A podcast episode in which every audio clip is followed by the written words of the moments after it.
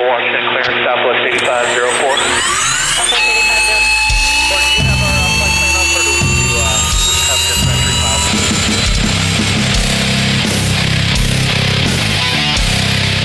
On this episode of the Telerotor RC podcast, we hear a few words from Monty that most of you have never heard him say. Ah, no, no, no, no, no. Never mind. Uh, I don't know. I don't know. I don't know. Uh, Shaggy can't figure out his bits from his bytes, as usual. 5,000 megabytes of, uh, well, no, 5,000 gigabytes, whatever, a lot. And then I try to explain what the heck is living in my Diablo. Goblins, gremlins, what the f? They all live under a bridge, I guess.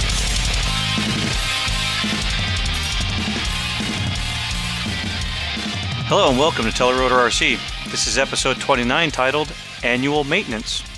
This is Robert Monty, and with me I have Michael Shaggy Parker, What's up, everyone? Mike DiPaolo,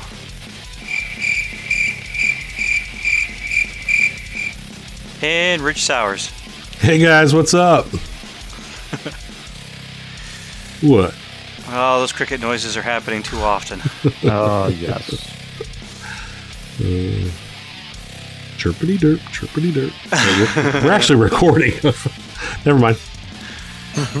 Okay, so uh, who wants to go first with what we did since last episode? I will, because I never go first. And I'll be quick. Yeah, there's a reason for that. Go ahead. Whatever, okay.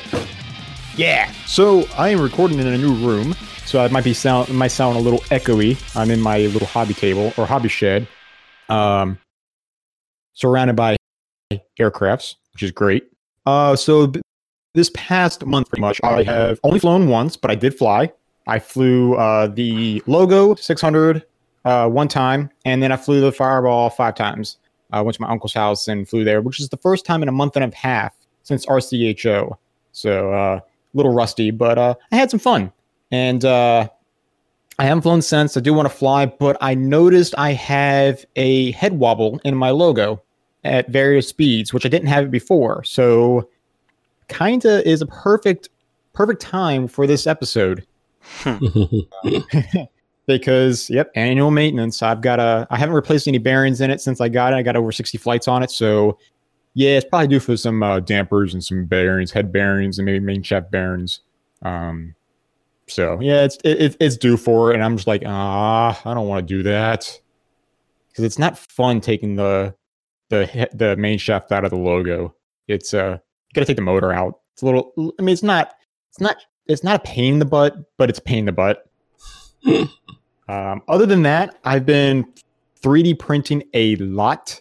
I know that's not your favorite subject, Rob, but it's a lot of fun.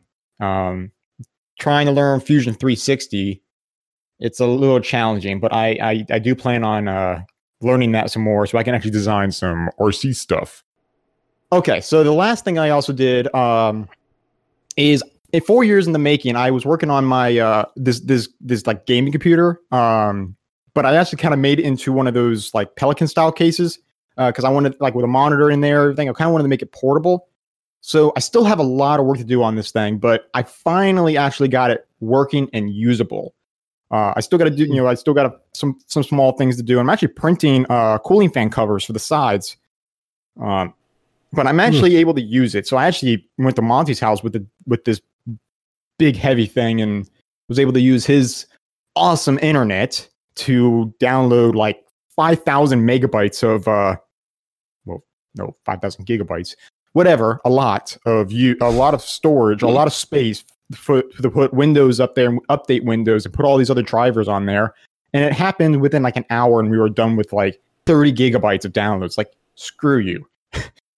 Where I ha- I'm struggling. That last episode, Rich did the intro, which, by the way, Rich, you did a great job on that Thanks, man. I appreciate Um, it. that intro was actually really, really good. 22 megabytes to download that intro so I can splice it into the main track. It took over three mother effing hours to download that from my internet. I bet there's people in third Yeah. world countries who get better internet service than you. I know. The It- people without any. So that's pretty much all I've kind of done that's kind of tied into the hobby related stuff. Uh, non-hobby related, I've, I've of course been doing a lot of stuff, especially with this with this COVID nineteen going around. Work has been extremely slow. Uh, we're considered es- essential, but because a lot of restaurants are closing, a lot of other build- buildings are closing, doing hood systems and fire extinguisher inspections and stuff like that is very very difficult this time of year. Or well, not this time of year, but this this time and period. Um, so I it's at least I'm working, which is great, but uh, yeah, it's been a struggle. Yeah, it's been a struggle for a lot of people. Yep. So uh, who wants to go next? Want to go right next, Rich? Sure, I can go. Um, I also have been working on a case, but a different one. About two years ago, I started a charge case and um, finally pulled it out of the corner started working on it again. I'm tired of the wires and crap. Now, now with the Diablo, I'm charging a lot more at the field. Because I used to have enough single batteries on my 550s to just charge and go and not worry about charging usually during the day. But with the Diablo, I've been having to charge at the field. So, um, decided to get my charge case finished up. So I've been doing some work on that. Um, I'm still working on building Diablo number two. I've got the wiring and stuff done. I've just got to now put it together and button it up. So that should be getting made in here in the next week or two. Um, you know, weather's been off and on down here, and with the virus and stuff going around, um, we've been. It really hasn't affected us at the field. Matter of fact, I was out there last weekend. There was nobody there. That's about as good as it gets. Um, I guess that's the best thing you can ask for. yeah, well, when it comes to the whole, you know, social distancing thing, that's about as good as it gets. Wind blowing and uh, sun out, and nobody else but you. So, um, pretty safe to go to the field. Um, we've been, you know, Monty, you've been working with me quite a bit on some tuning things and um, really working on getting the hovering stuff straightened out. Um, we've been chasing a couple of goblins in the helicopter. Um, Wait, you have You how know. do you have goblins in, in in a Diablo? well, by that I'm talking about we've got we, we, had some Is it fireballs? Like, how can you put a fireball in there? It's a little. I mean, how small, heli, but goblin. fireball in there. You said You had me. goblins in Diablo. Well, little gremlins, There you go. goblins, gremlins. What the? F- they all live under a bridge, I guess. Um, Or, no, I think goblins live on top of buildings. live on top of things. Uh, yeah, don't. Yeah, where do goblins Doesn't live? it? I don't know where in trees, under bridges. I don't know. Okay. Either way, in Italy. look. Either way, I've been we've been chasing some stuff and we got with some shakes and bobbles and wobbles and things. Um, nothing major though. I mean, just little things that I'm tr- trying to clean up. The um, I said, and then just doing some practicing. A lot of hover practicing lately because my vision's not real good right now. So um, a lot of hovering practice, uh, a lot of playing with the cones. Um, but I've been out quite a bit, uh, three four times a week, um, at least at least twice a week uh, over the last few weeks, and so it's been it's been fun. Um, what else have I been working on? I think I've been doing some simming actually. Yeah. Um, you know, just a little bit, and um, that's about it. I think. So working on the case, working on the Diablo two. Yep, that's it. I'm good. cool. Monty, it's take it away, bud. Yeah, man. What have I done since last episode? Uh, hey, I reached out to uh, Shannon Only Fine Helis, and I got myself a uh, HRB 12S graphene stick pack. Cool. Yeah, uh, the battery's a half pound heavier than my uh, my OptiPower batteries. So yeah, for the graphene. Yeah, Yeah. it takes me from ten and three quarter pounds to 11 and, 11 and a quarter pounds, depending Holy on which crap. battery I'm flying. Uh, So wait, what is, what is the gram weight for both for the whole stick? I don't know off the top of my head. Oh crap. Um, I'd have to go actually weigh it, and that's yeah. Ask me some other time, and I'll get up and weigh it 'Cause I was going to say because my I have I have the the regular and it's around fourteen hundred grams. Mm, that'd put it in the weight of my OptiPower batteries. Yeah, probably. So add another 700 grams to it. Good gosh, really? Hmm. Ah, no, no, no, no, no. Never mind. Uh, I don't know. I don't know.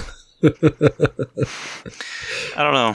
Uh, Add a lot more. Add, add add add some more stuff to it, and you're good. um, one half pound Add, add, add a speed controller grams. You're talking about 226 grams, so 1400. So you're talking about 16 to 1700 grams total. Yeah, that that's up there. I mean, but you're gonna have yeah, that, that's good. But you're gonna also um, but you also you know having the weight for what you're using is is actually pretty good. Yeah. So um, there's no negative impacts with the increased weight. Uh, I'm pretty happy about that. I noticed that, uh, yeah, the, as far as uh, Flybarless controller tuning, you know, is a bit more specific with the heavier battery. And then, uh, yeah, I do notice it a bit in the autos to have a heavier battery, which is nice. Um, Hmm. Now, So- are your are your autos um? So I'm guessing you you'll get more you'll get more momentum in the head because you're falling a little bit at a faster rate, and you're flaring. You're ha- gonna have to can't float it as much. Is that is that correct? mm, You're able to hold more moment, momentum, but you can't fla- you can't float it as long. the model has more potential because of its Okay. increased weight. More stable too. which means yes, switching which helps the hover. Um, so with more potential, that means that uh, I will likely have more head speed at the bottom of an auto, which means that will give me a little little more breathing room on doing better autos for precision. Um, not so rushed to the ground. Right. Okay. So, uh, yeah. Lastly, also since I'm not commuting two hours a day, I've been flying more often, and um, which has been nice. Which has been nice. Uh, but yeah, I'm hoping to be hoping hoping we get hoping uh hoping America's open for business sooner rather than later. That'd be nice. Uh, Yeah. This is it's it's trying times. it is. This this is uh yeah this is kind of not only is it's it's hurting the economy, but it's it's hurting the hobby a little bit. uh, you know, hobby shops, you know, people like Shannon. hurting the economy. I will tell you this: I was over at my local hobby shop the other day, and he told he told me that it hadn't affected them a whole lot because Oh, everybody's staying home working on crap and they're needing crap Oh, to buy. There you you go. go. So he's been he's been he's said he's doing okay. Um, so I mean that's good news at least in one front of this whole thing. I don't know how mail order and stuff is working, but Yeah, I, I Um, know I've seen things posted up that A Main's still shipping. Um, Yeah. A Main's still shipping, and yeah, I don't think there's anything you know really stopping there from being like one person in a warehouse packing boxes and shipping. It may be a little slower, but I mean, really, you know, a full eight hour day of packaging stuff up, you can get quite a bit done. yeah, Yeah, I guess the thing I noticed the most is I was uh, uh and it, it kind of goes to this episode. I was looking for an item on uh, Amazon, and I noticed my Amazon Prime is turned in from from you know like I order it, it'll be here tomorrow, to I'll order it and it'll be here seven days from now. Mm. I Mm. actually ordered um, a roll of filament uh, about three or four days ago, and it said it was going to be here on the 22nd of April. So basically a month. I was like, yeah, wow. But actually, it showed up at the doorstep today. So, Okay. eh, so I guess it depends on the I route think- it's going to. I think they're if- hedging their bet. And it's not necessarily how long it takes to get there. I think they're hedging their hedging their bets. Yeah, but it- they're, they're trying to focus on more essential items than non-essential. And this is a non-essential item that I ordered. It was a roll of filament. So, but I guess if they fulfill, you know, the orders in a decent time, they can they can get to the non-essential stuff. The interesting thing is just is considering what's essential and non-essential. Uh, you know, my wife brought out her uh, um, sewing station, and she made face masks, cotton cotton-based face Oh, masks that can be washed, reused.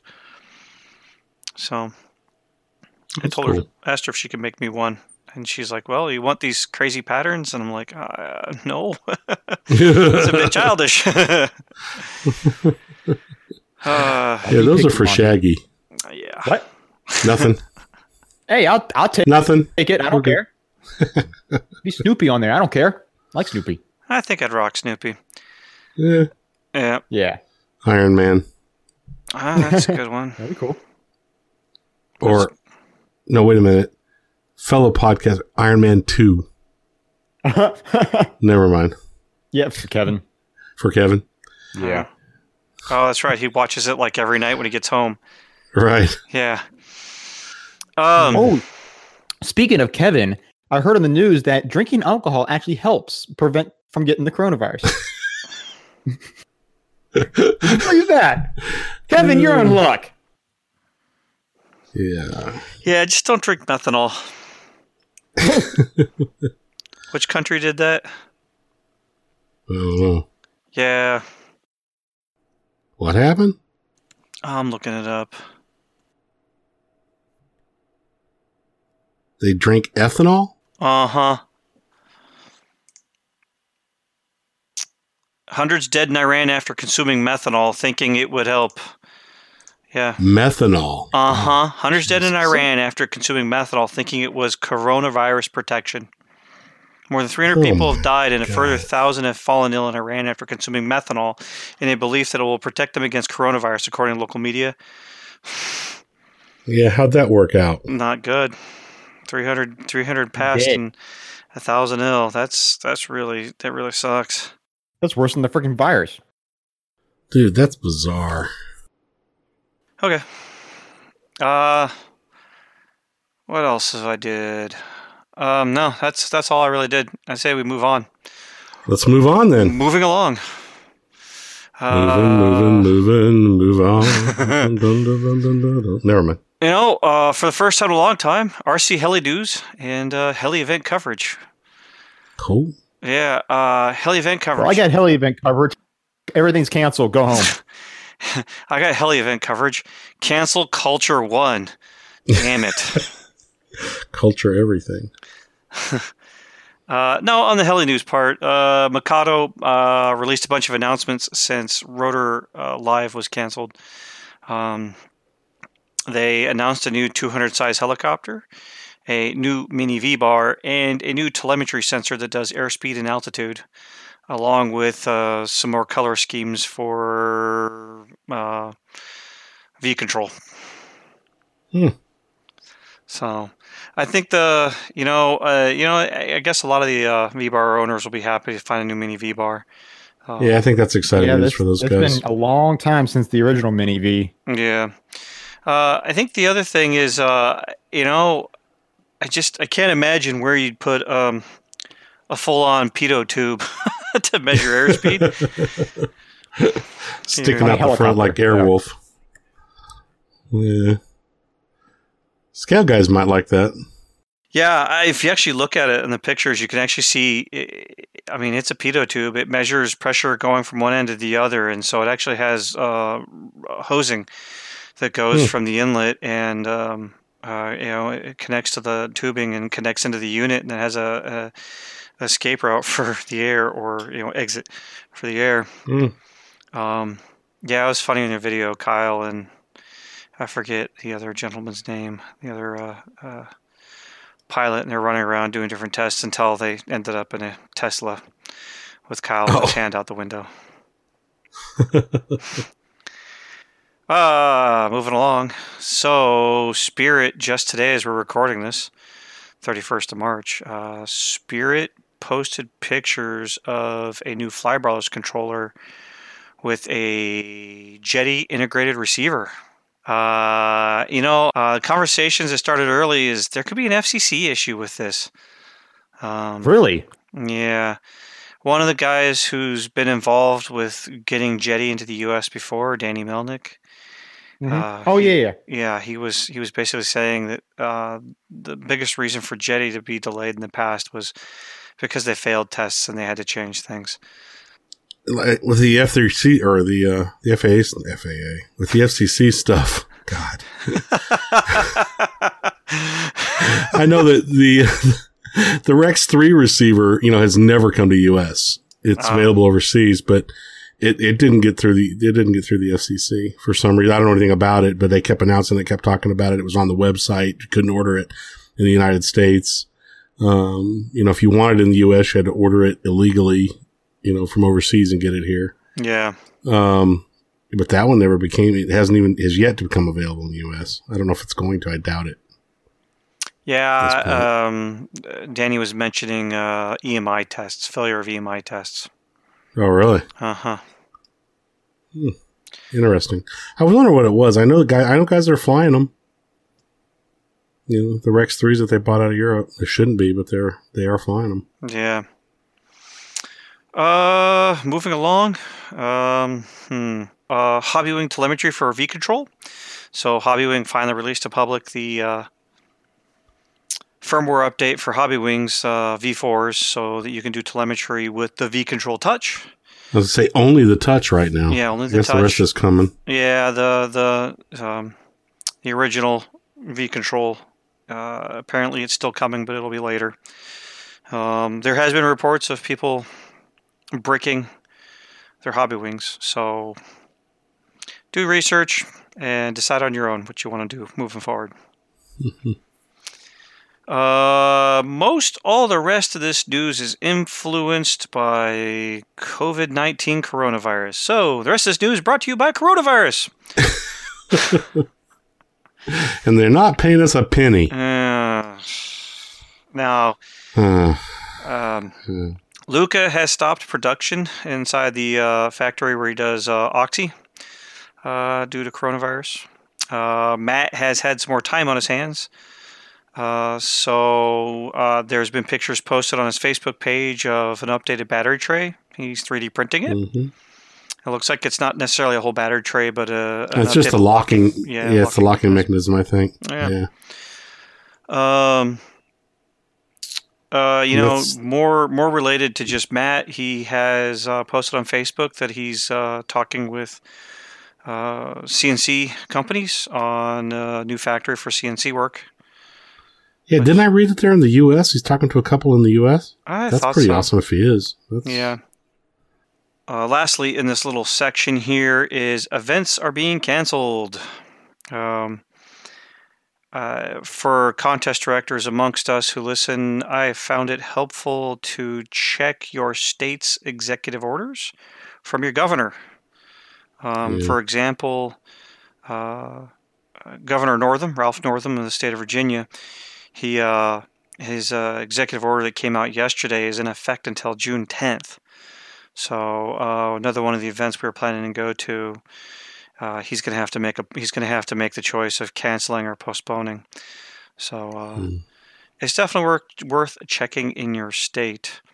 Um, I know for the heli contest I'm doing in North Carolina, uh, the last thing that uh, you know Rich's governor has put down is until basically the end of April. So yeah.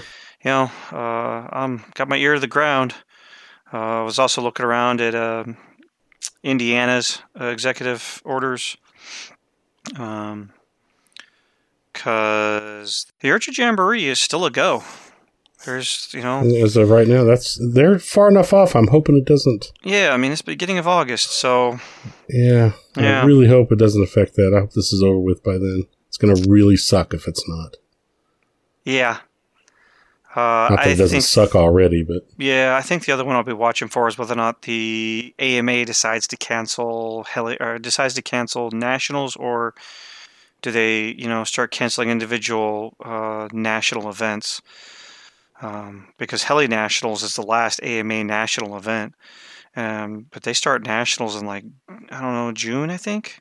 yeah, Yeah. They start them way early. I They mean, do. way early It's it's it's at least a month long, so I know it's like all of July. The facility's busy. Um, but you know, these are but little problems in the Yeah, larger concern of things. yeah, Um, I will say for all our friends and family and everyone else around the world, uh, I you know wish you to keep safe and. I hope to see you on a field or see video coming soon if uh, you know with everything getting better soon, hopefully. yeah. There's do what you got to do to stay safe and think about your family, and Yeah. you know, it's just it's unprecedented. As they keep keep hearing that word, but it's true. Uh, you know, very many parts of this are unprecedented for the scale. That's for sure. Yeah, Yeah. I know some countries have been through some of this stuff with with previous uh, local pandemics like uh, SARS and MERS, mm-hmm. H1N1, all that fun stuff. Um, yeah. So. So. Uh. Moving on to something new for this episode uh, is listener questions. Oh boy, Sweet. Yeah. I didn't know we were doing that. well, to be honest, we had a uh, email from a listener. Cool. Uh, we got a listener email from uh, Adam Edwards. Uh, he is out of Hayling Island, UK. Oh really? Oh, cool. Cool. Yeah. He says he's over there uh, working to convert a few plankers to uh, heli people. Shit yeah. We need them. Yeah. So good luck on all that. Um, his question uh, the person he's working with is using Futaba, and he is uh, flying a uh, Micro Beast uh, FBL controller. He was asking if he had to disable the uh, aileron gain and elevator uh, elevator gain channels that are defaulted in the uh, 16SZ. Um, I already wrote him back, told him, no, you don't have to. Uh, as long as nothing's sitting on channel 9 and 10, which is where those uh, two items default to. Uh, a lot of the videos I put up on Facebook that uh, are not part of the podcast, but are part of more like my Futaba stuff I do for sponsorship and such, helping others. hmm Um, yeah, I, I personally like to, if the channel's not being used for something, I, I like to disable, I like to inhibit whatever function's using it. So, uh, for example, Futaba will, will by default turn on. Um, ah, yes, I'm talking about uh, Futaba's thing for defaulting on channel 11 to needle control. Oh, that's right. Yeah. So that's uh, Futaba turns it on by default, and that is something I uh, almost always turn off. I, um, I I rarely have anything on channel 11, but I still turn it off, just so um, if I do decide to use channel 11, it's not assigned to stuff already. So I, I, you know, that's about the only reason to clean something up like that. But uh, no, happy for uh, happy we got an email from listeners. I enjoy that. Yeah, we need to get more of them. Yeah, we need to get more listeners. So send us your email. Okay, well, I'm gonna move it off to the main All right, topic. Let's go. Main topic. Main topic. Main topic. Main topic. Main topic. How many different ways can you say main, topic? topic. Hang on. Main That's the main topic. What the? Who was that? Donald And Duck. who was it though? It was Rich. it's Rich. All right, let's get on to the main topic. All right, you know what? Rob High sounds the best. Say it, Rob. I already said it like enough Say it times. again. Main topic.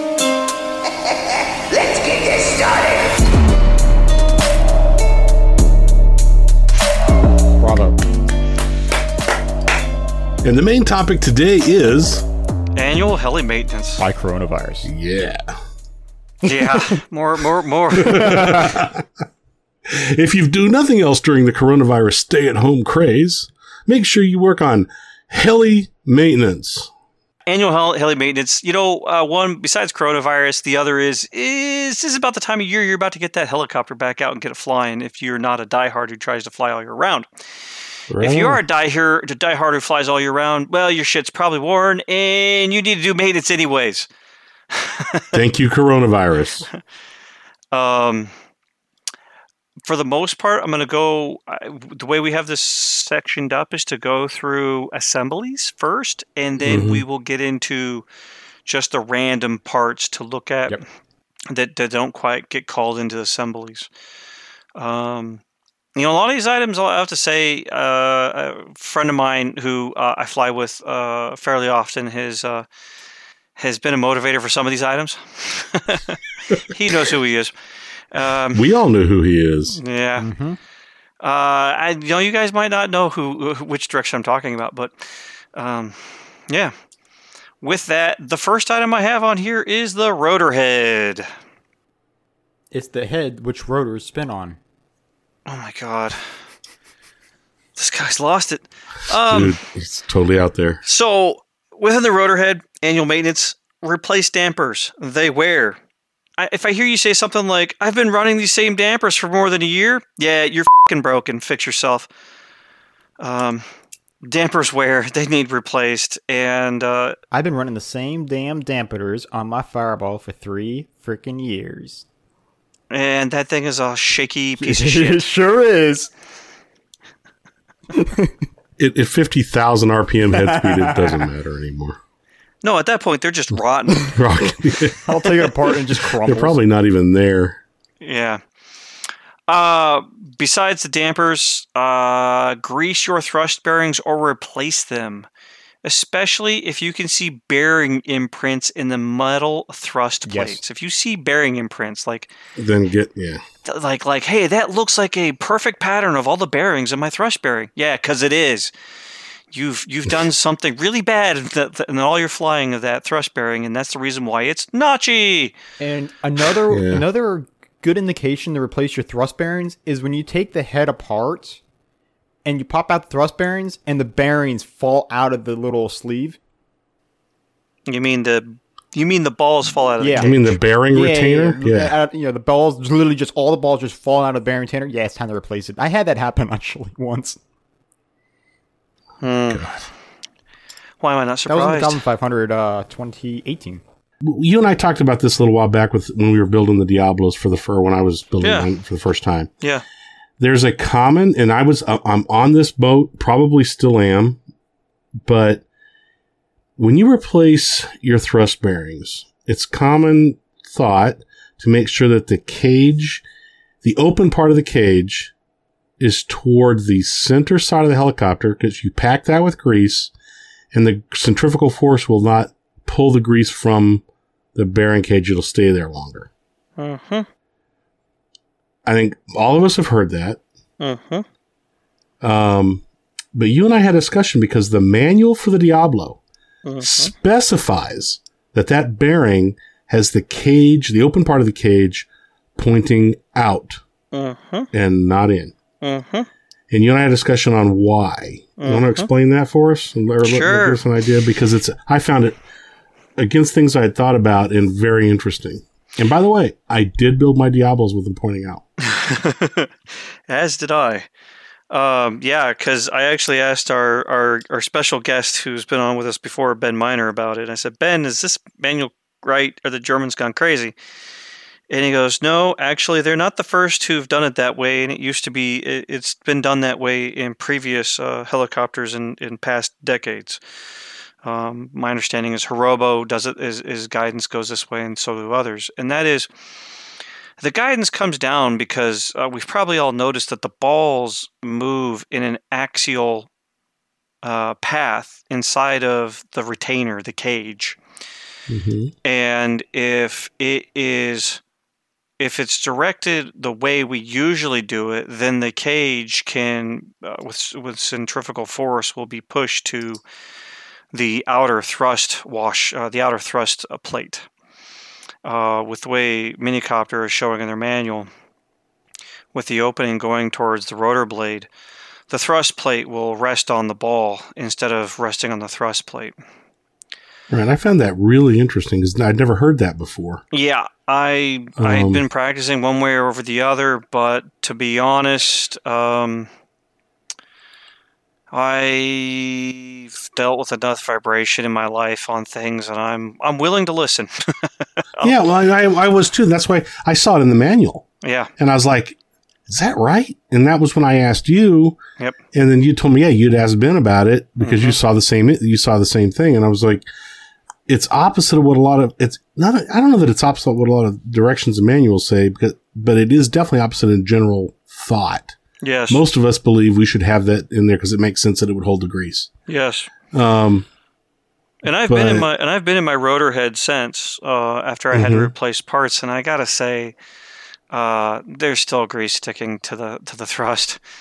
right. There's still grease. Yeah. There's still grease stuck in there. Um, Well, there's still I grease stuck in haven't- there. I haven't noticed any any grease flowing out of my rotor head on my Diablo. The Diablo actually so- keeps grease really well, I've noticed, compared to other models.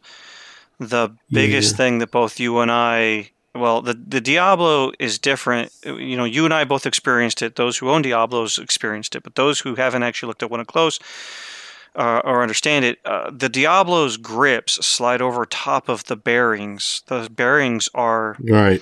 bolted to the head axle, the feathering spindle, and then the um, the grip is slid over the whole bearing assembly, and there is a metal uh, there's a metal piece that sits in between the bearings that actually I have bolts that go through the grip into that piece of metal that's sitting in between the Right. bearings. There's a there's like a retainer, a, Yep. a head, you know, a grip retainer. Yep, it's a threaded retainer into. that it bolts into. Yeah. And uh, so on the end where the bolt is at for the head axle, where most of us are used to tightening that up, it, that opening there is only as big as the bolt. Right. It's not. It, you you don't see the OD of the washer because most times every head we play with, that hole is bored for the OD of the bearings and mm-hmm. and everything. And nope, not this rotor head. And I do notice only a little bit of grease escapes compared to what I'm used to. Yeah. I haven't noticed any. Yeah. Um. I do know there's I, I clean a fair amount of grease out when I clean it up.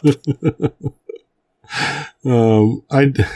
I just haven't noticed it. Like, well, getting on the blades, or you know, you see Yep. it flow down the bolt holes and stuff on helicopters sometimes, depending on what type of grease the people are using. yeah. Um. And that's something else we probably should touch on. Uh, is uh, you know what type of lube is a good lube for those particular bearings. you know, Um, it's something we can touch on, but I, it's something we can talk about a bit. But I think the the bigger thing I want to do to close most of this is to say when reassembling, feel for your grips to be smooth, mhm. not notchy. And the other thing is follow vendor guidance for how to shim your rotor head. That's a big one. um, hmm I Now, I know in talking with Matt, you know, previously being part of the team, if a rotor head feels loose, you just don't keep adding big shims because all you'll do is increase the pressure on the dampers and uh, it'll cause them to uh, accelerate their wear. Um, it really comes down to you need to get, you know, smaller shims so that you can custom shim it to exact. Uh, Minicopter follows the same guidance um, that that uh, you know you not over shim it, and so uh, yeah, my, my rotor head on my Mi- uh, my Diablo is is custom shimmed. I, I found a I found a shim kit. Um, I found a shim kit over at uh actually it's the first thing I ordered. Um, Hobby Hobby King Hobby King. Hobby King. Yeah, that was the tail. That was the tail shims you showed me. You got them in Uh huh. Yeah, they have shim kits, and uh, the, they have they have shim kits for lots of things, and they'll give you a bunch of sizes of shims. Like if you need a shim that's got a ten millimeter ten millimeter ID, they'll get the you know they get a shim kit that'll give you like I think it's like uh point was it point oh three. I think it's 0.03, 0.01, or is it no? It's I think it's 0.1, 0.005, and then 0.001. Jeez. Yeah, so you can custom shim some Now, stuff. okay, so you, when you're saying Yeah. that, like, don't over shim because then you're going to wear out your dampers, and you and you're talking about custom shim so you can get rid of that play. All right, now, what I'm understanding is you mean don't go with like real thick shims, go with multiple smaller shims. Um, Because if you have play, no, no, but you're you're getting close to it. What I mean is, let's say you take the you take the stock shim that comes from your manufacturer, and let's say it's it's half a mil thick, Okay.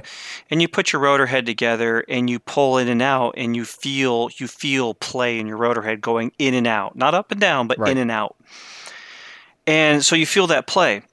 If you stick another half mil shim in there, you may find that as you go to tighten it Oh, up, and you have okay. like your your your pitch links disconnected, you'll feel it's tight or notchy. Like it doesn't it doesn't kind of fall slowly under its own energy. It's like, dude, this takes this takes actual like force to I move. see what you're saying. You're You're actually preloading it. Yeah. Yeah, you're, yeah, putting preloading too, it. much, too thick of a shim in there. You're doubling your shims. Yeah. Yeah, because that's go it's going on your bearings and There you, are models that are designed to have preload on the head. there are and and that's a big reason why I said follow your vendor Your guidance. permi- man- right. Exactly. because depending upon your vendor, others will say, you know, like I, I did with my Diablo, is I put I put the recommended shims in there and I went to, I tightened it up and it felt it felt notchy. So when I started pulling shims and putting and putting thinner shims in there, so in the case like I was just explaining, you know, a half mil was too it was not enough and a full mil is too much. Well, then you start getting into you know a quarter of a mil. If you put a quarter of a Mhm. mil of shim in it, you may find that oh that's Right. Perfect, and Mhm. and or you still may find oh no it's notchy, and you got to go down to, you know you're going down to like uh, thousandths of an inch of, Now of I a get it. shim, That makes and more you got to put that in there. Yep. I mean, the Diablo specifies that method. Yes, that's the add to add shim until it's too tight, and then deshim it. Yep. Is Uh, deshimming a word? I don't know. And and the big thing is you don't actually uh, you can dry assemble this and figure this out. You don't Mhm. have to Loctite and That's true. grunt down like like it owes you money. You can you can uh, dry assemble this thing and it will it will show you. You can dry assemble loosely, like barely putting Yeah. pressure on that bolt, and you'll Yeah. feel it get notchy and go, no, that's too much. Mhm.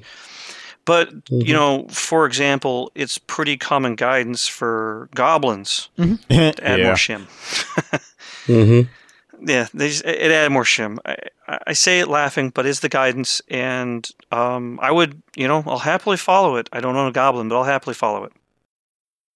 Uh, Rich did mention the type of grease to use. Um, I'm actually experimenting with something different. I didn't mention any grease. No, you mentioned you know the type of lubricant to be used on the thrust bearings.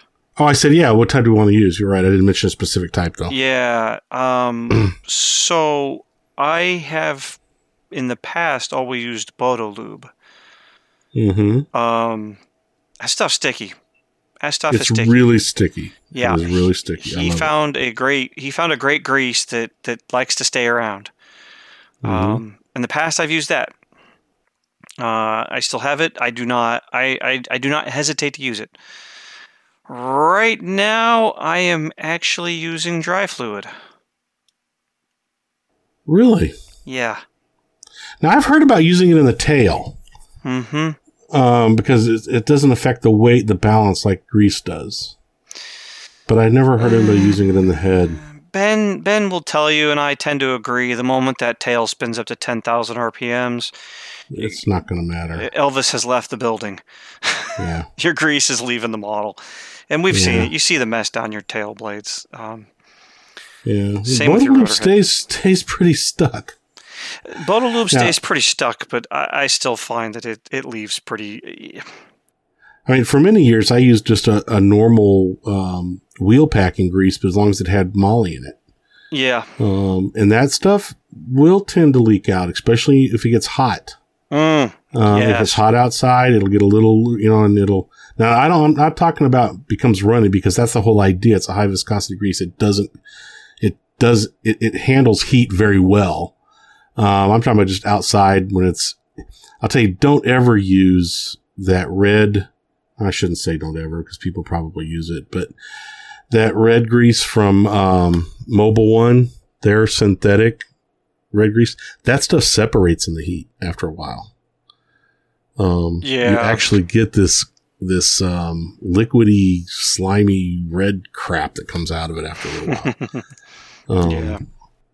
But I mean, yeah. I, once I found Botolube, that's just what I've used. It stays. I haven't had any problems.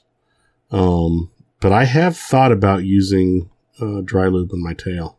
yeah, I'm I'm using dry fluid lubricant in my uh, thrust on. It's on my tail. I don't think it's in my rotor head yet. hmm So, um, yeah. Now, when you're assembling or reassembling your head and tail, um, do you use any type of oil in your sealed bearings in your in your in your uh, Radial no, bearings? you're talking about the radials. No. yeah? Uh, uh, I'll, I'll I'll I'll get into this question when we get into the motor. Okay. When we get in the motor, Okay. um, yeah. Um, tail case, tail hub. Check and replace bearings in your tail grips or grease and reassemble. Uh, my experience, the two bearings in the tail output shaft experience a lot of axial force, and some belted models have higher radial loads. So those two bearings inside of your inside of each side plate of your of your uh, tail case, I find Mhm. those bearings wear out. They they they're not going to last forever. Yeah. If you think about it with the belted models, you put, you know, for those guys who know that some of the belted models require you pull back on the boom and then pull back on it more, and then get a friend to help you pull back on it. That's a lot of radial load on those on those two on those two bearings. Mhm. And so, uh, you know, actually, uh, SAB has has notices in their manuals that those two bearings should be looked after. Um, if you're doing annual maintenance, yeah, look at them. Don't ignore them. They wear. They get a lot of force on them. Additionally, think about it. All the all the tail load that your output shaft sees, that tail beating back and forth, those two Mhm. bearings are dealing with it. So, check those two bearings. Um, also, the two bearings on the tail slider. Uh, they see a lot of Oh, yeah. RPMs, and they're really Mhm. small. I Yeah. constantly got to replace those on pretty much all my models. They they they are very common to replace, and they are also a very pain in the butt to find the right size and to take it apart. So the the the the recommendation I was given is turn the model on its side and get a and get a oil based lubricant and apply it. Uh, you know, once a day. You know, once once once every day of flying, or get home and you know use the oil lubricant and and, and push dirt out because that area gets dirt in it. So your your your your tail output shaft likes to create grime and that stuff will start getting those bearings and if you're not putting any oil in them because most of us have seen they have no uh, metal shielding they're an open bearing they're an open radial bearing so turn the model on its side and just start feeding it oil and let it drip out Yeah. let it drip out and clean all the grit out of it the bearings will last longer if you clean the grit out of them more often they will last longer um, those Yeah. Those those those the two the two metals the two bearings that are supporting your slider that have no metal shielding because they have no grease in them from the factory. Yeah. It's a little. It's it's fun when you spin up on the bench too. Throws that shit everywhere. Oh yeah, it does. That's why I say turn the model on its side and um, put some towels underneath of it so everything's protected and just you know put it puts drops of oil in it and let it drain through and you know keep doing it and you know if it have to do it till it turns clear, do it. Clean your bearings out, let it drip dry for a day and. You know, fly, finish flying on a Sunday, take it home, turn it side of the table, and feed some oil through it, clean it out, and pick it back up on a Tuesday or Wednesday, and put your model away. Now, would you recommend Mhm. using like a thin oil like WD forty to flush it all out, or something a little bit thicker like a Triflow? This is a part of the discussion where I may run into some people who got opinions. You were just about to get one. It's not going to be you guys. Um, WD 40 is. WD forty is a penetrating oil. It is not a lubricating That's lubricating. why I was asking. That's that's why I brought it up. It's. I've, I've used it to clean stuff out, but afterwards I put a real lubricant in. and I'll, I'll wash things with WD 40 because and the it's- shit's and cheap. it actually gets it. Yeah. it gets the grease out. Any any dirt, grease. I mean, I used to clean uh, swash plate bearings with that stuff. yeah, it's it's fine. I think for cleaning, it's a penetrant, but it needs to be replaced with something that's Yeah, not. that's that's where I'm getting at. But how do you clean the WD forty out? Because as soon as you put regular grease in there, it's just going to wash it away. As soon as you apply an oil, a a, a liquid oil, it will. It's not going to push it all out, but it will replace what's you know what it can push out. if you're doing it Yeah, you're, you're running into right? you're running into yeah you can go that method but uh this is one of those areas where you know you start following like guidance i got in the marine corps. What do i use to clean my rifle? Clp clp stands for clean lubricates and protects.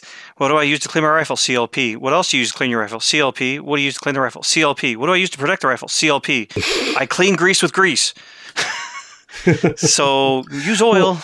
Push it through the bearing and just use oil. Um, and don't worry about mixing it um, but i would recommend and i'll say this clearly this is this use the oil for those slider bearings that have no metal um, shields on it. These are bearings that when you originally got them you could see the cage and the bearing inside of the radial bearing. Mhm. for bearings that are shielded and such i'll talk about in a minute. Uh, but to finish the thought, uh, Shaggy, on the type of oil to use, um, find an oil that does not have Teflon or the uh, acronym for Teflon PTFE in it. Um, that stuff creates a mess. There's a real good reason for this. Yeah, That stuff creates a mess. I don't know how many times on my own models when I was using um, a very popular grease that a lot of guys use. I mean oil, um, which is Triflow. My tail bla- that that slider we're talking about would get super stiff. Yep. Um, particularly on my synergies for some reason, and I mean enough to make the servo drag. And um, I'd be like, "What the hell? All you gotta do is drop, put a drop of lubricant on it, and it, it cleans it right up." But why is it getting that sticky? I Yeah. mean, it's not like it's not like the model sits for a really long time or anything like that. You know what I mean? And it's also not that I don't lube very often. I usually put a drop on the tail shaft right before I fly every day, yeah. so it's not like it was just collecting dust and dirt and sitting there and getting gross. Agree. Yeah, I stopped using um, I stopped using Triflow. Uh, I'm actually using it because I have it is uh, the Scorpion uh, motor bearing oil. It's a nice thin Hmm. oil. It doesn't have Teflon PTFE in it, and Mhm. um, uh, yeah, no, my tail my my tail is uh, after a weekend of flying, it still looks silver, and it's not drying out and turning Mm-hmm. Doesn't black. get that black. Yeah. Yeah, because the blackness is just you wearing your parts. It's it's the It's- it's, the slider, it's metal. shaft. It's- It's, metal wear. It's metal. Yep, Yep. it's metal. Um, yeah, it's sad to say uh, PTFE is has its place, but uh, it isn't on your sliders. Yeah. Um, Agreed. Yeah, not on your sliders and not on your bearings. Um, doesn't belong there. Uh, yeah, that answers that section. Next up, motor. You know, we said this in the last episode. Uh, check your motor can for play. Up, down, side to side, rock it around. Um, it's not a bad idea to pull the motor out of the model, or at least pull it, pull the gear away from the shaft, because uh, you your gear mesh may be tight enough that if you try and rock the motor, the the gear mesh will not allow you to. And once you Especially if it's belted. especially if it's belted. Uh, yeah, the moment you pull the belt off or pull it or, or disengage that mesh, you go, "Oh my god, my Yeah. motor's got a ton of play." Right. right. uh, the other thing is uh, these bearings are just good to replace annually. I, I don't even question it. It's it's a dead time of year. Um, you know, just replace the bearings. The other thing is is if you're if you're listening to this episode and it's the thir- first time you thought about doing this, find out which bearings are in there, and also find out how to get the motor shaft.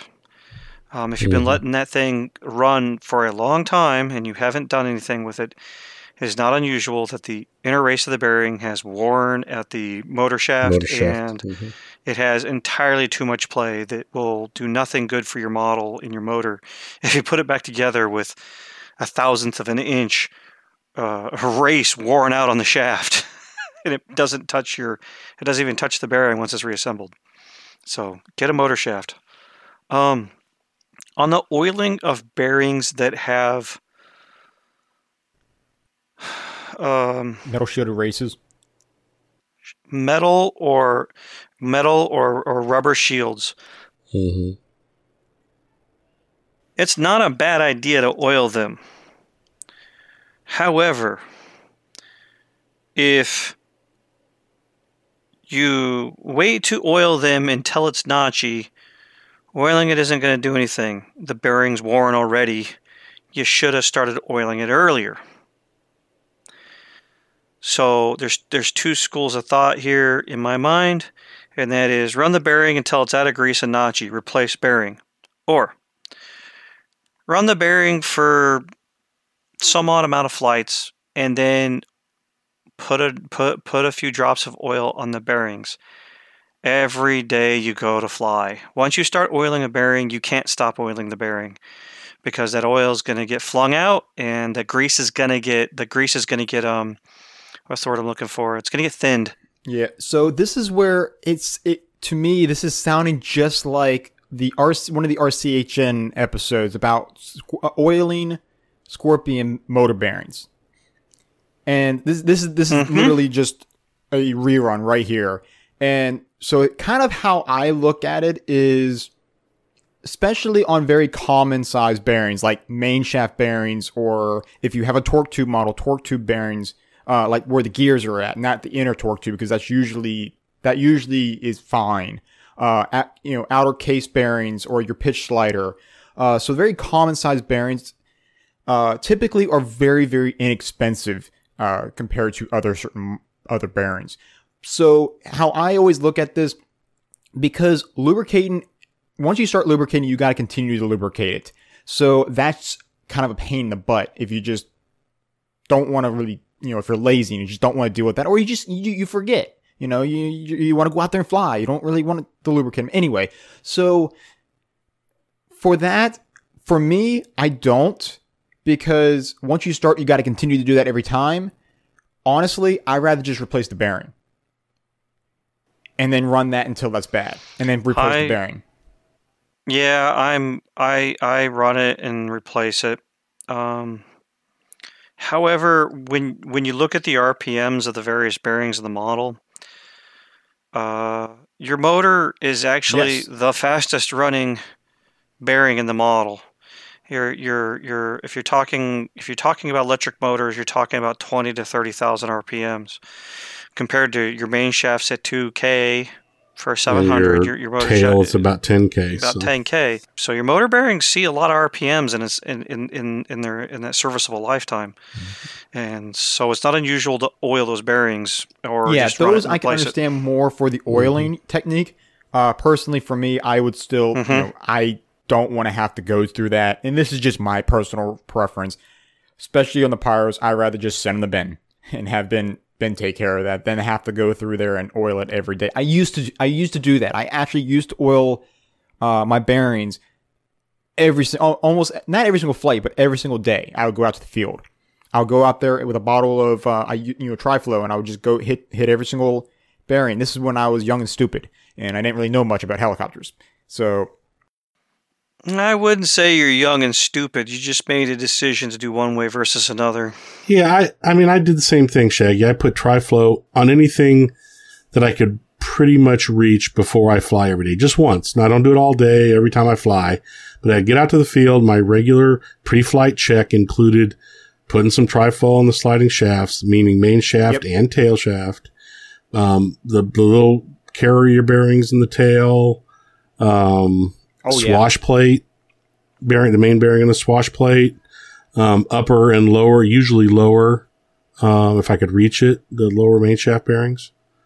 Um, yeah, if I could hit them with that little tube, I put a drop of oil on it before I started flying each day.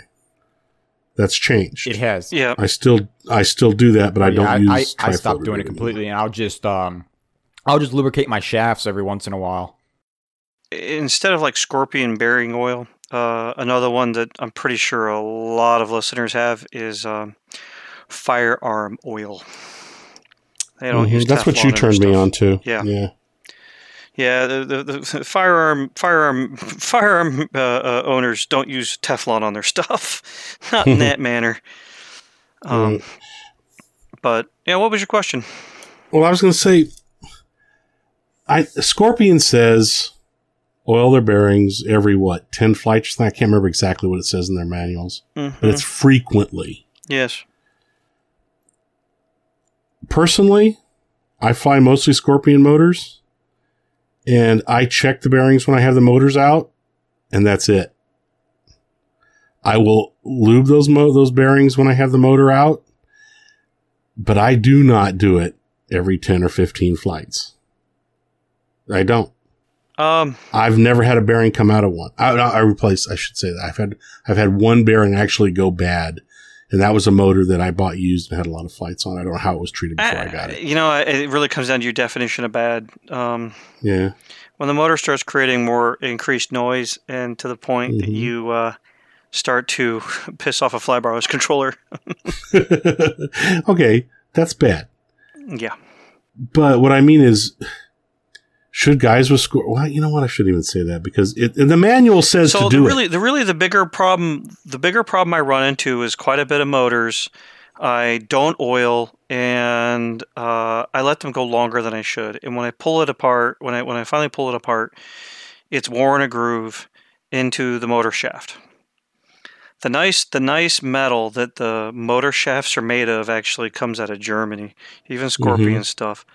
It's the it's German steel, Mhm. and getting it getting a motor shaft if it's not sitting here in the states. So motor shaft prices, if you guys have looked around, is pretty much the same for all the motors. Scorpion, uh, Kontronik, um, what's the other one I'm gonna think of? Xnova. It's thirty bucks. It's thirty bucks for the shaft. Mhm. And uh, if you if your shaft isn't here in the U.S., I ordered a motor shaft for Scorpion when I used to fly their motors. It was sixty dollars, 30, 30 for the shaft and thirty for it shipped. um, huh? Maybe I should do maintenance more often. It's kind of expensive to be replacing shafts. Let me ask you this: How do you feel about green Loctiting the motor shaft to the bearing, the inner race of the bearing? Because I will tell you right now, I have at least three helicopters hanging on my wall that that is the case on. For the very reason that I've had issues on those particular helicopters. Um, one of them is the gasser, and that's the way he wants you to set that up because it's not the motor bearing. I mean, it's the it's the uh, shaft for the clutch, the clutch shaft, and when it sits in that little bearing on top of the clutch, it it tends to ride in there. So that's that's a little different thing, but. um, Um, I have two of my Scorpion motors where I've got that bearing green Loctited to the inner race to make sure it doesn't spin. Ah. Good luck getting it apart. Yeah, it's, it takes heat. You Yeah. take it apart. I mean, it's Um, yeah, no. I'm, don't I'm not a big it's- fan of the heat because it's going to impact the anodizing. And it's also going to pack the glue that's holding the magnets together onto the can. No, not that hot. You're not getting it that hot. Well, the break to break temperature for loose. for for retainer. I've done it several times. It's not getting I, that I hot. agree, but the break temperature is 300 degrees. That's the, that's the that's the temperature where where Henkel Loctite says that their stuff starts to break down. It's 300 degrees. Um, you're yeah, you're awful close to the magnet temp. Um, I know, you know, having sat there with Ben uh, on my Kontronik motor, uh, Loctite to the inner shaft is not part of the is not part of the build. Mm-hmm. Um, the shaft is is is is got a retaining compound to the bell, but not the Mhm. bearings. Um, your mileage may vary. I'm Yeah, not gonna, I'm I'm just- I'm asking. one way or the other. Yeah, I'm just asking. Uh, Yeah. Like I said, I don't do it on most of them, but I've got it on a couple. Uh huh. Uh, okay. Yeah, hit all that. Next up is bearings. Just the bearings we haven't talked about already. Uh, I say here, uh, check any bearings, especially radial bearings that see axial loads, such as a main shaft.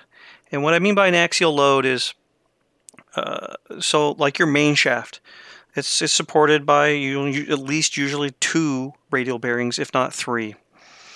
And the up down motion of that main shaft, the collective, is an axial load on that radial bearing because radial bearings, think of like a, a skateboard wheel or rollerblades.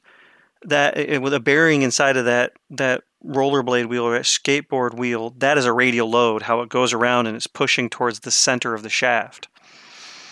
Our main our, our main shafts see a lot of axial load. So bearings that see a lot of axial load, um, look at those bearings uh, for wear.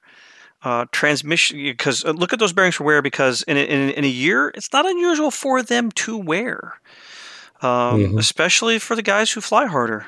Uh, you put a lot of load on those bearings and they can only take so much. They have, they actually have, you know, the, the if you go look at bearing manufacturers, they have uh, cycle lifespans on them of how many RPMs, you know, just how many revolutions they do before they're considered finished, done, replace.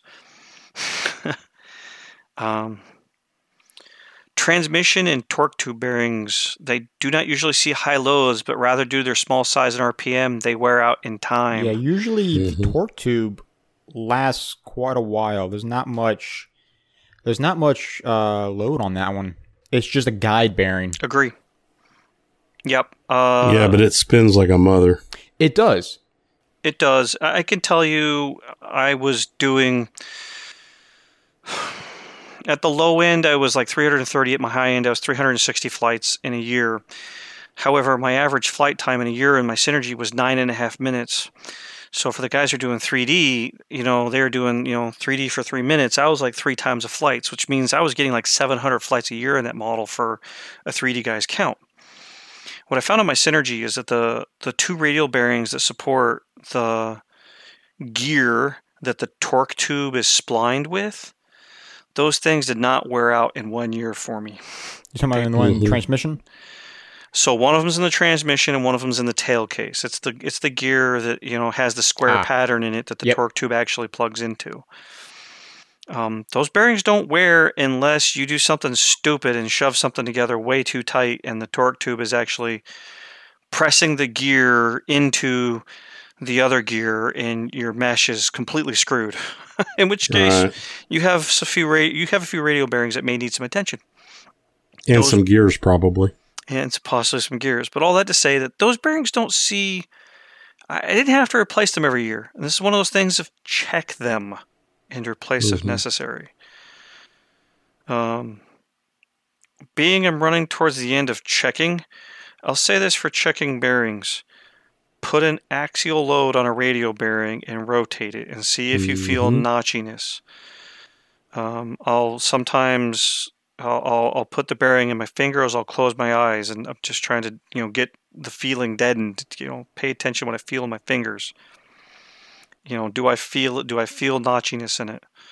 Um, if I do, and it's not even mounted in something, you know, you can you can try cleaning the bearing out if it's if it's a if it's a smaller bearing, you know, that doesn't have any shields. If it's a bigger bearing that has shields, then uh, and it's a newer bearing, I'll actually I'll I'll I'll take my handheld drill, I'll wind the the chuck all the way out and I'll push it against the ID of the bearing and I'll spin it for a few thousand RPMs if it's a new bearing and see if that chunky spot wears itself thin. In which case it's a good bearing. The grease is just the grease needed moved. Um, if it's an old bearing and I feel grit about it, toss it, get another one. Yeah, Um, for me, if it feels chunky, it goes. Yeah. Well, new Even bearings, a little bit, it goes. Yeah, new bearings. I've I've actually more more recently I've I've gotten you know bearings that felt kind of chunky, so I I you know I took I held the OD of the bearing in my hand, pressed the drill against it you know somewhat, and spun it, pulled Yeah. the trigger and spin it, get that grease moving. Yeah, Um, sometimes the grease will have air pockets in there, so that's what you're feeling. It could have yeah, it could have air pockets. It could have gathered up somewhere. It hasn't been rotated since it was uh, assembled, um, you know, whatnot. So I'll spin new bearings and decide from there, and then assemble and spin again. You know, I'll Yep. assemble it and uh, you know like a, a assemble the bearing into a uh, bearing uh, bearing block and spin it again to see, and then I'll put the shaft in and spin it again. And if it still has no chunkiness or or I feel notchiness, runner. If I start feeling notchiness at any of those steps, something's too tight and the bearing's ruined, find another bearing and, and fix your notchiness issue. You know, sometimes, uh, and I've I've had it many times where you get a brand new bearing, it feels perfectly smooth. As soon as you put some axial load to it, that's it. Yep. she's notchy, Yeah. Uh and it happens more more often than you think. It sucks, but because he's like, cool, good bearing, pop it in there, spin it again, and it's notchy. And what you're thinking at first is like, well, crap, it's too tight. You know, something I did something wrong, but no, you assemble it just fine. It's just the bearing does not like uh, doesn't like the preload. yeah. Um I will say that like uh these days I I'm either ordering my bearings for um you know peak aircraft here in the US for minicopter. They got a they got a couple special sizes. There's a lot of flanged bearings in the Diablo. Mm-hmm. Um, another source for bearings that I look at is SAB. Uh, they have a lot of ABEC 5 rated bearings. Um, so they're they're selling more decent bearing. Uh, the next location's Amazon. I'll get a sleeve of bearings because I'll find Boca bearings in there. They're selling on Amazon and a lot of other manufacturers. Um, it's it's too much of a pain in the pain in the tuchus to uh, you know you, you need two bearings. You order two bearings from your favorite from your favorite hobby shop or your favorite manufacturer of, of heli stuff. You unpackage both of them. You feel one of them is notchy and the other one's good. And you're like, but I need two. Yeah. And sleeves sleeves are just sleeves of bearings are usually ten dollars or, or less for, For ten. size, Yeah. yeah. So it's like a dollar a bearing. Um, yeah, I buy mine from Avid, and or not all of them, but the ones that the common sizes, and they're like a buck a bearing, buck fifty a bearing. Yeah, I, I also find For Avid common bearings- sizes. I also find Yeah. Avid bearings on Amazon. Yeah. I just started going to Amazon. Yeah, I just go to Avid directly and buy them. Yeah, I go direct. I go directly to Boca for they carry most of the bearings that I that I need, uh, Mhm. and whatever others I'll go pretty much to the you know to like you know, let's say the Goblin Fireball has special bearings. I'll go with you know SAB, but uh, I what's good about Boca is they'll have like these coupons like twenty five percent off sales on your whole entire order. So sometimes I can get them cheaper than a dollar a bearing. That's Um, good to know. They have they have those sales quite often. Those coupons they'll have like a spring sale or uh, the best thing is is um, Black Friday. They give you a forty percent off coupon on your whole order. yeah. I, I've just got to go on Amazon because Boca's there as well. Um, yes, yes, it is. And and get the sleeve of bearings. If you're looking for odd sized bearings or hard to get bearings, uh, a website that actually DePaulo turned me on to that sells, uh, they actually sell the real stuff and the uh, lesser quality stuff, but not they do not sell cloned or um, what's the word? Copied stuff. Um, there's actually a there's actually a, an agency out there that deals with bearings, and it's not an agency.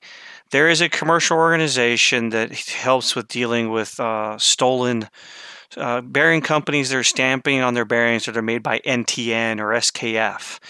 And there's actually an organization out there that deals with bearings that are actually not made by those organizations and sold as though they are.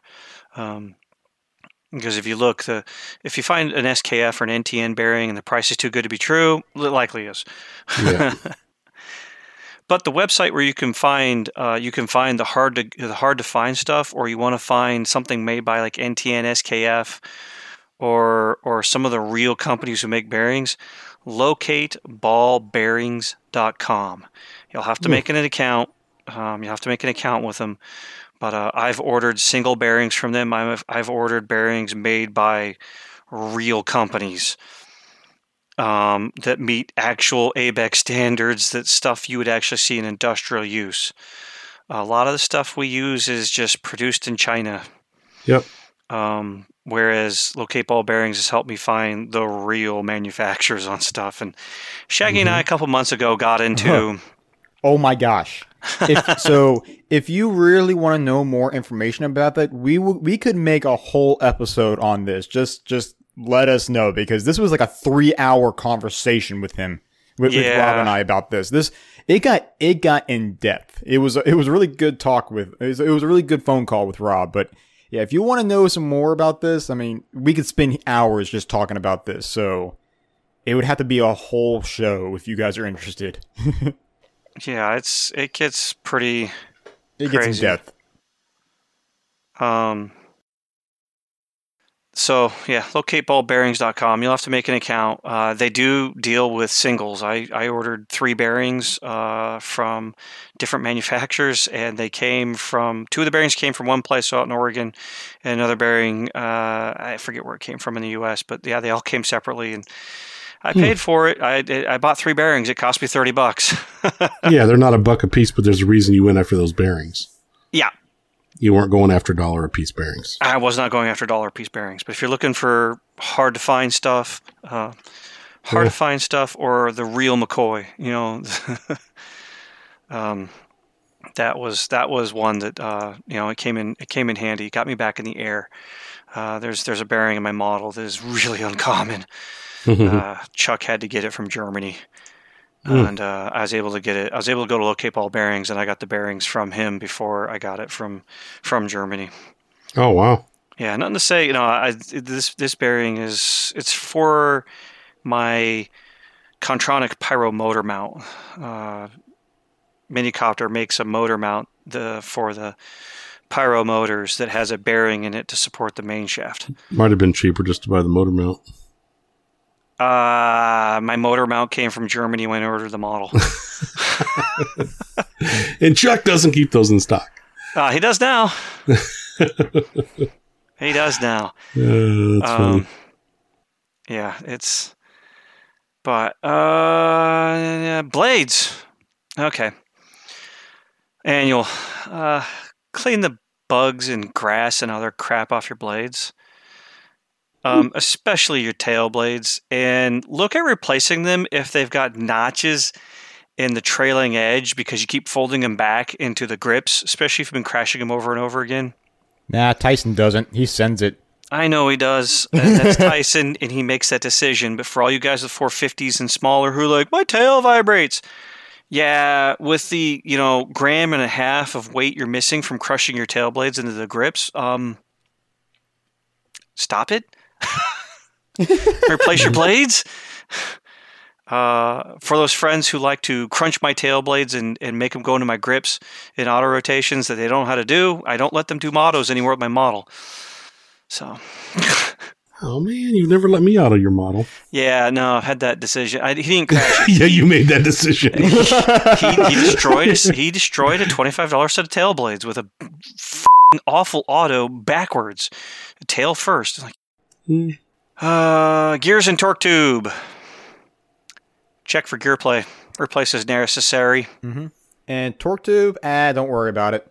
It's good. Uh, best I have here is make sure it's running fairly true. Um, I've had fair enough of bad autos, or you're bouncing the model, and the and the torque tube has enough weight to itself it'll tweak itself. oh yes. Yeah. Um, Yeah, t- a bent torque tube can cause some tail vibration. It spins Yes, at ten grand.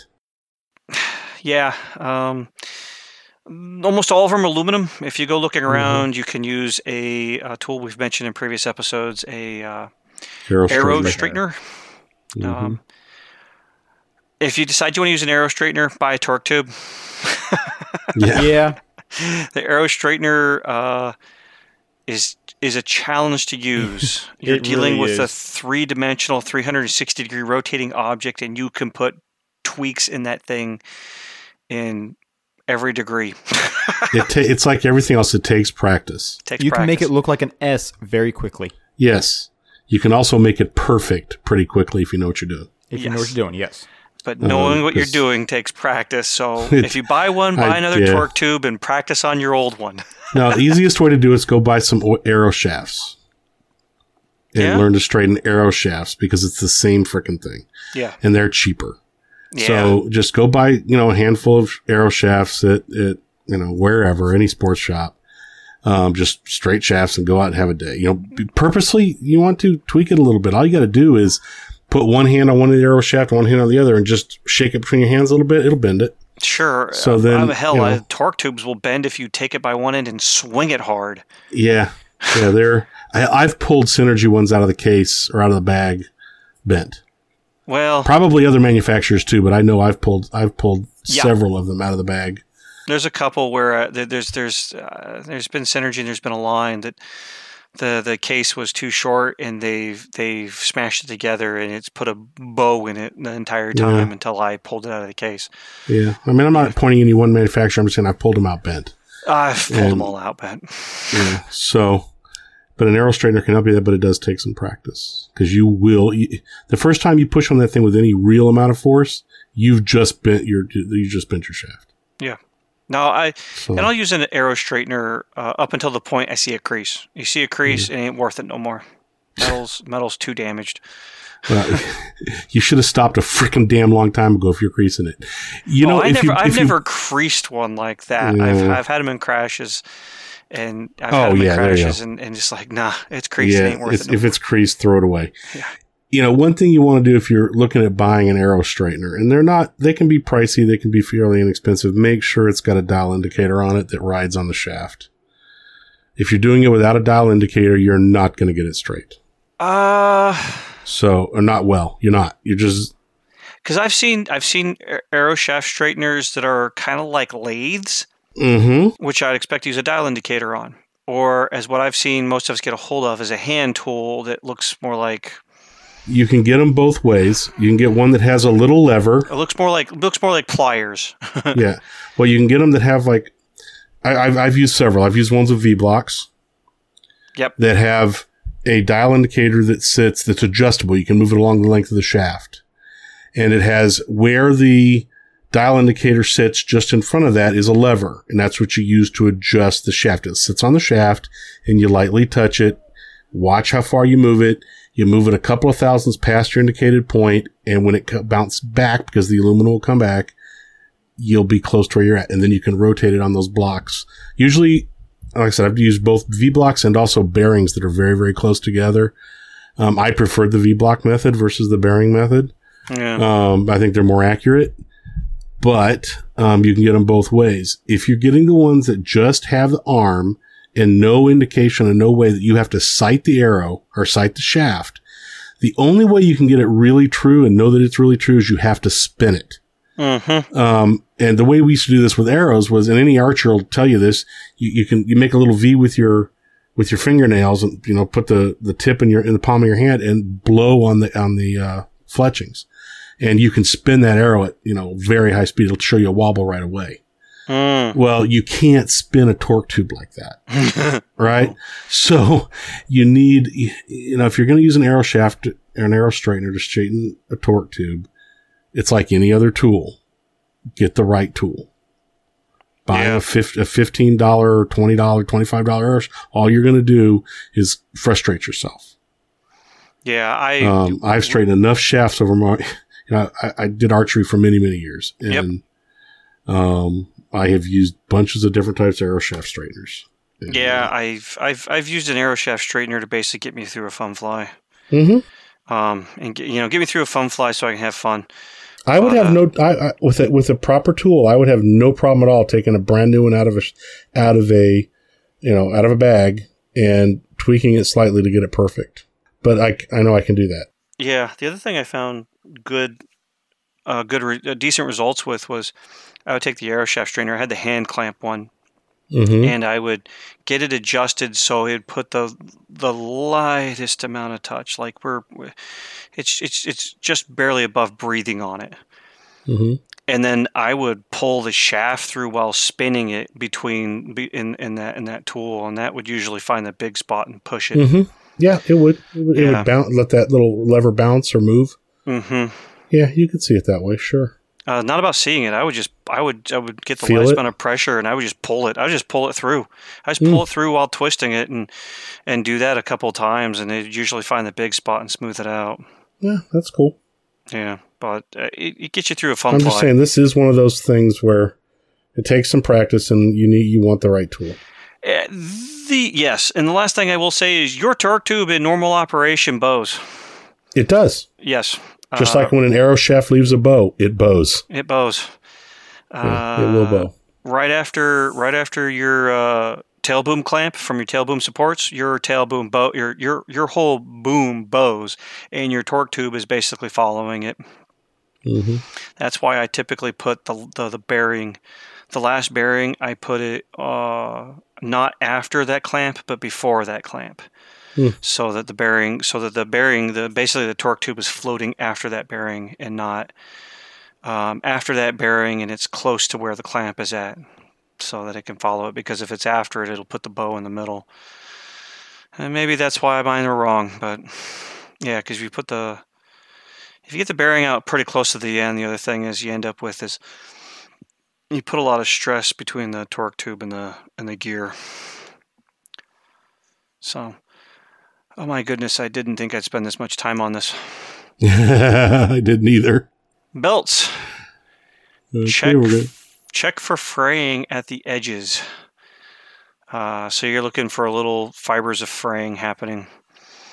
Also, if you have an elevator bobble that increases and decreases with RPM, it may be caused by your tail belt because you crashed the tail into the ground during the year and it stretched in a spot. And so your tail belt is uh, it, it's it's tensioning. It's releasing and, and, and increasing tension as it rotates through the whole thing. Hmm. Yeah, I had this happen with a friend's Goblin 380 I was troubleshooting. Finally, some friends clued me in on, yeah, if you, you know, tail belts are resilient when compared to a torque tube when Mhm. bouncing it off the ground. It's not necessarily a torque tube's fault, it's the gears. But uh, Mhm. Yeah, no, the belt was stretched. Replaced the belt, friggin' elevator bobble gone. And Hmm. the, the sad part was is when you removed the tail case, the problem went away. So you're like, oh, it's in the tail. No, it's the friggin' belt. Hmm. So, What about checking? You know, I mean, as far you know, cracks. oh yeah, Yeah. yeah, you're right. Yeah, cracks. You might want to watch for cracks, dry rotted. I've seen, or I've heard. I haven't personally seen an example of it, but I've heard that certain types of lubes on belts and certain types of oils can cause them to crack over time. If yeah, you oil your belt, I, I don't know. I haven't experienced with that, so I don't know. But I just heard that. I'm Um. Yeah. I, do, I know- have seen them dry rot and just rot. Yeah, I, I know there's been there's been sprays that are silicone based to deal with static build on a Mhm. helicopter. Also, I've gotten a recommendation. Um, I actually have dry fluid on my belt. My belt gets Yeah, a little squeaky. That's what you were saying. I, I haven't, I haven't got any. I haven't lubed mine on, on, on not on the Diablo. Yeah, no, my belt is squeaky. Um, and and yeah, I definitely be looking for cracks in models where you got to pu- pull the tail case back aggressively. Like I, I've uh, I've had models where my feet are on the on the struts and my hand is pulling the boom back and I'm stretching my whole body out, pulling this heli apart and getting another friend to tighten it down. It's Mm. insane. Those would be definitely helis I'd be looking for. Cracks. Cracks. and- Um, next up, wire check. Check for cuts in your wires, poor connectors that are not holding well. So you got a connector that pulls out easily. It may be Mhm. time to grab some more. Uh, uh, redo that one. I'll tell you what, this is the number one thing I see. I don't care at fun flies, at local field. The number one thing that causes more helis going in is bad wiring, cuts on wiring. You know, I mean, as far as just connectors coming unsoldered because of poor solder joints, things like that. I agree. So in the last year, I've been paying more attention to this after Ben brought it to my attention. Mm-hmm. that um, not every connector is built the same or built or built uh, like the others.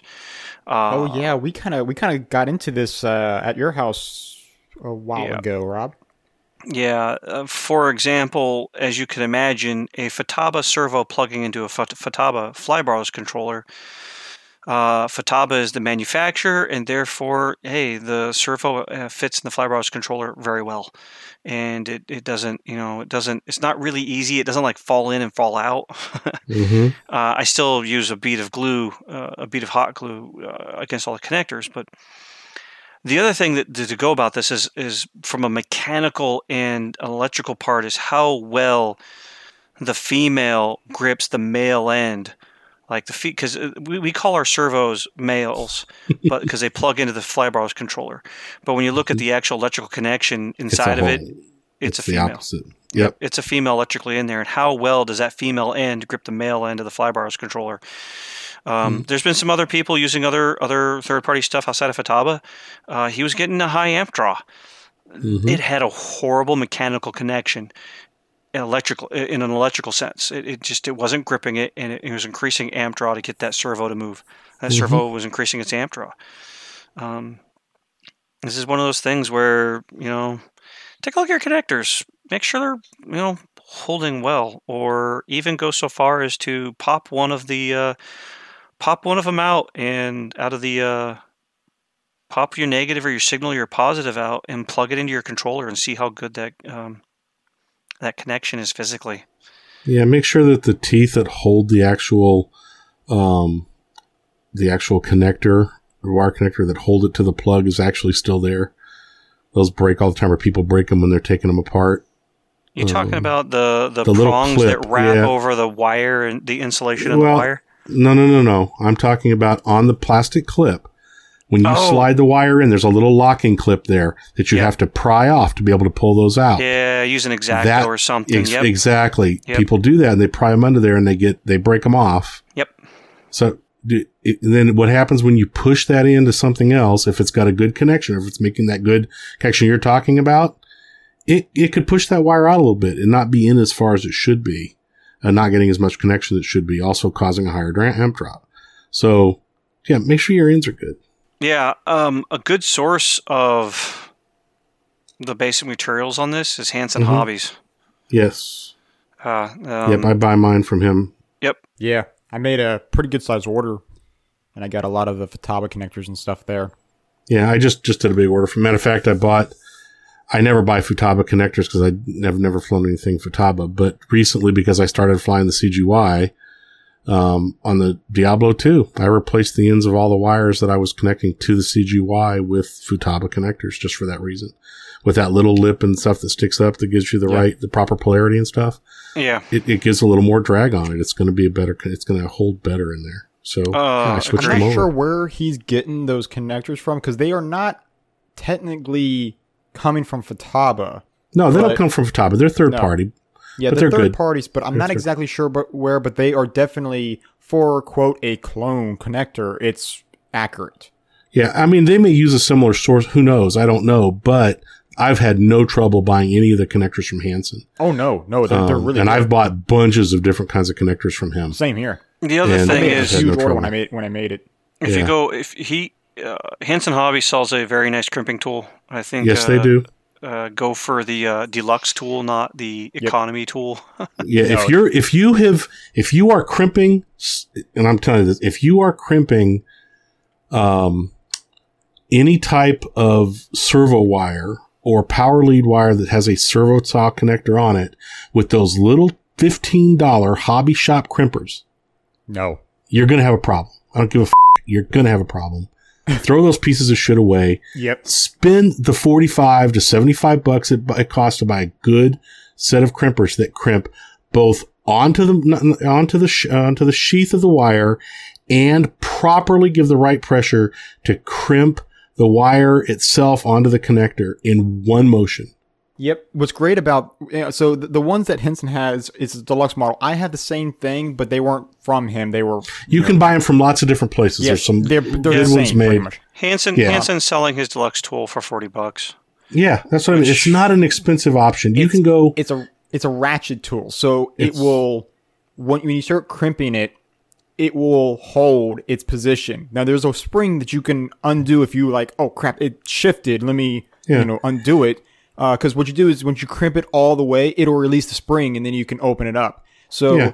there's uh there's actually two little um so the the the jaws that it comes with for those specific connectors because you can buy different jaws for different connectors it has two heights on each jaw for different connectors so for these servo leads you have your very small little crimps that are that hold the wire to the actual connector and then you've got your outer uh, your larger uh, crimp uh, that what are the little little tabs for holding the wire or the, sheath. insulation of the wire. And so it, there's two different heights on there, so it will literally cr- crimp both li- both tabs perfectly at the same time. Mhm. So it is one, You can get these tools a lot of places, but yep. yeah, it- it's, It's a one, one- crimp, but you don't have to worry about like, you know, crimping more on, on the the inner piece and then a little bit Yeah. less on the outer because you don't want to squeeze the insulation out and then break the insulation and then there you go, you screw Well, it, depending on on the gauge of the wire, right? They're designed for Yes. specific gauges of wire. Um, but it's it's the only proper way. It's the only proper way to do it. and it's so quick. And what's great about it is it holds the connector in there. I usually just put it in, put it in the uh, in there. I'll give it like two clicks just where it's starting to crimp over there. I do the same thing. It's two. I do two wire, clicks also. Slide in there, crimp, done. Now, the, the, the, the kind of the trick to it is when you put the wire in, you'll feel it stop. Yep. Don't keep pushing it. No, no. Just stop and then squeeze the tool and you'll get an, a really good crimp every single time doing it that way. Um, takes a little practice like everything else, but not, dude, if you're using that red $15 tool, just throw that piece of shit away and go buy a real tool. Um, because you're doing yourself an injustice. I, I feel very strongly on that one. I can't tell you how many people's stuff I've pulled. I've you know if you're using pliers to do it stuff, I get it in an emergency or whatever, but if you're making servo wires and stuff and you're changing your ends or you're cutting your wires to fit that kind of thing, just go buy the right tool. Dude, I make my own harnesses now. After that, after mm-hmm. I got that tool, hmm I, I make my own harnesses because of that. That Yeah. that tool will make you a pro. Yeah. Yeah, it's it's it's not just that tool though. You can buy those tools in lots of places. It's not specifically, you know, a servo connector, you know, tool. It's it's designed for that way that type of connector and that that it's like you said, you can, those jaw blocks can be changed for And different types of connectors. I've seen this tool for twenty dollars on eBay, but the jaws are not the same.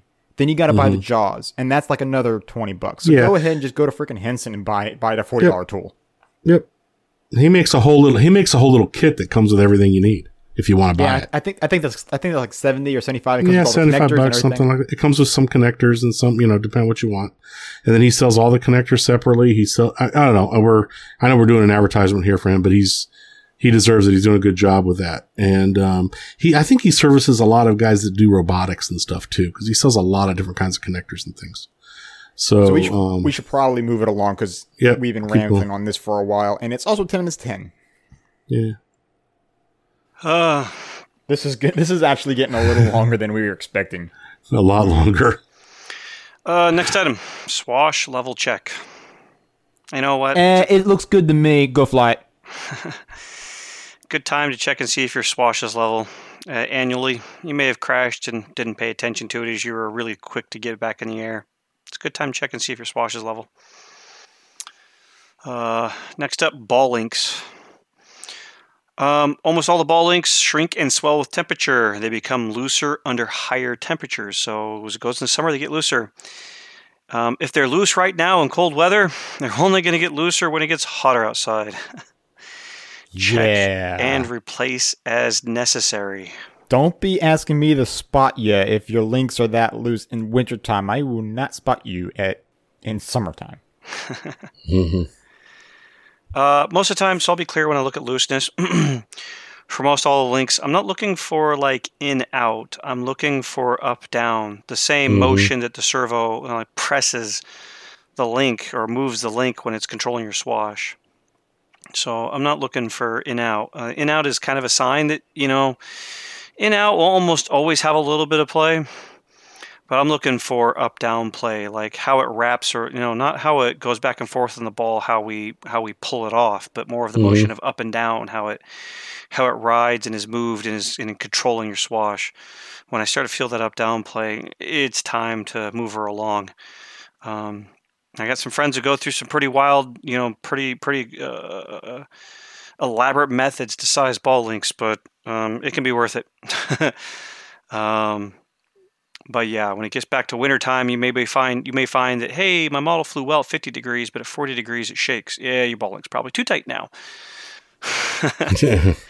um, but yeah, check your ball links, see if they're loose, replace if necessary. Um, engine bearings. Most you guys who fly internal combustion engines know when to replace your engine bearings. if you have not, an annual replacement is a good time. If for any other reason than if you don't fly enough and you're flying nitro and They you don't pickle rust. it well enough, it's got rust on the bearings. And all you're going to do is start it up and send all that shit right through your piston and right past your glow plug and out the out the exhaust. Uh, stop fouling your glow plug. Put some new bearings in it. Do annual maintenance on your engine. God, hmm uh, maybe maybe you'll have a better maiden with your engine this year than you did last year because you bothered to do maintenance on it because you're lazy as f- um, Wow, I thought I was being harsh with the uh, the uh, crimping tool. And by the way, if you've got one of those freaking red crimping tools, don't send me a goddamn email saying I can get a Dune does just fine. It works for me. Fine, if it works for Hey. you, use it. Don't send me any Hey, emails. hey, Rich. Yeah, sorry. Yeah, I do have one of those actually. Oh, I've got three of them here, but I won't give them to anybody. They're Yeah, freaking. I've, I- I've gotten them in boxes of shit and stuff, and there's. I need to just I- throw them away. I I've got haven't I, used it.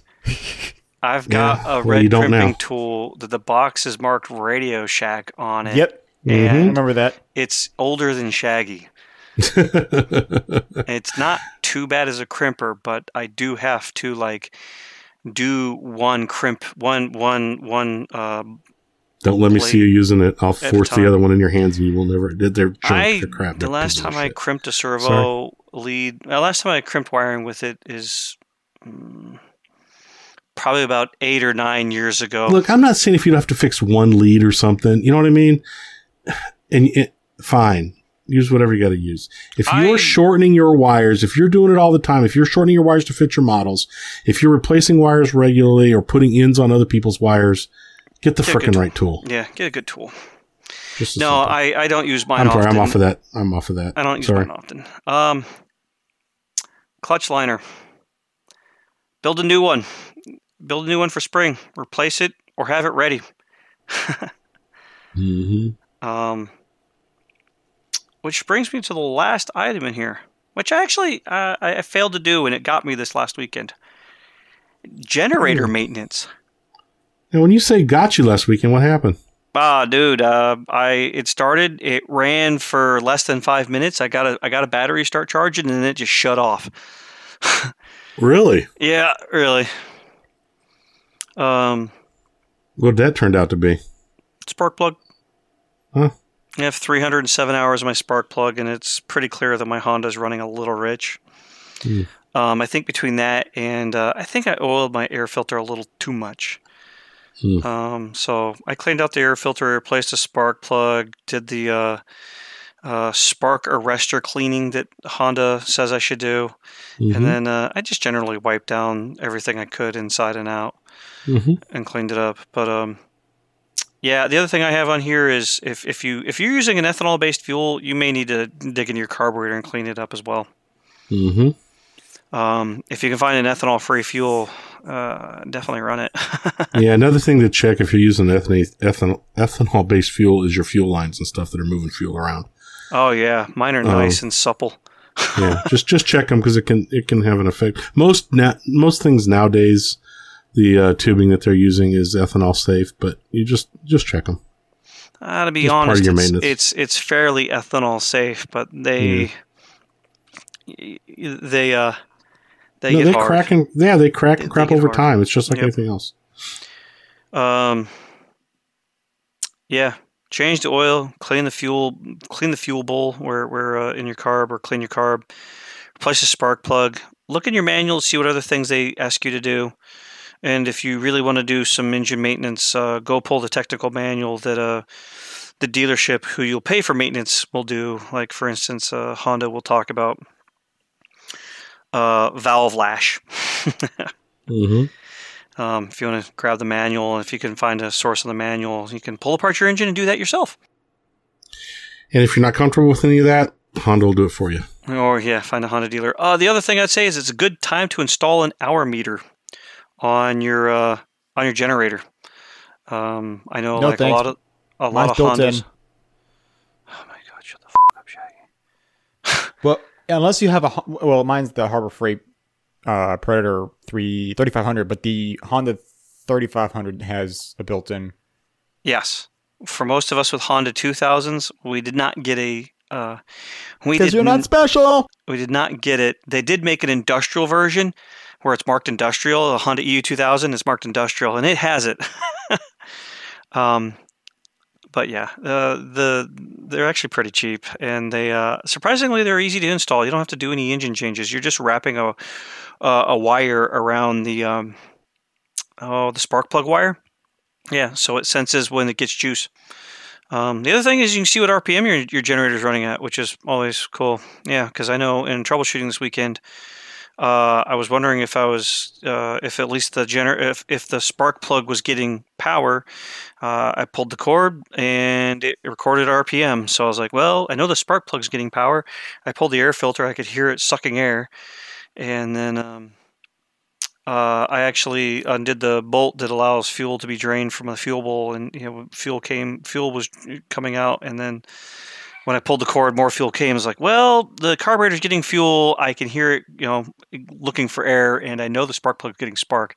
The only tool I didn't have with me or the item was a spark plug. I got home, pulled the spark plug, uh, used some cleaner on it, threw it right back in, and pull started it immediately. hmm Um, but yeah, I've since gone to the auto parts store and bought two spark plugs and put the new one in. Brought the old one inside. I don't know if I'll save it or look at it under a magnifying glass or keep it as a reason that hey, maybe we should pay attention to my generator. Yeah, I think on the Honda too, doesn't isn't the red light on the front give you a certain amount of hour meter? It flashes a certain number of times when it fires up. Oh my! A certain uh, number. For those of us who own a Honda, there, I think I looked at it. There's like 25 variants of the EU 2000.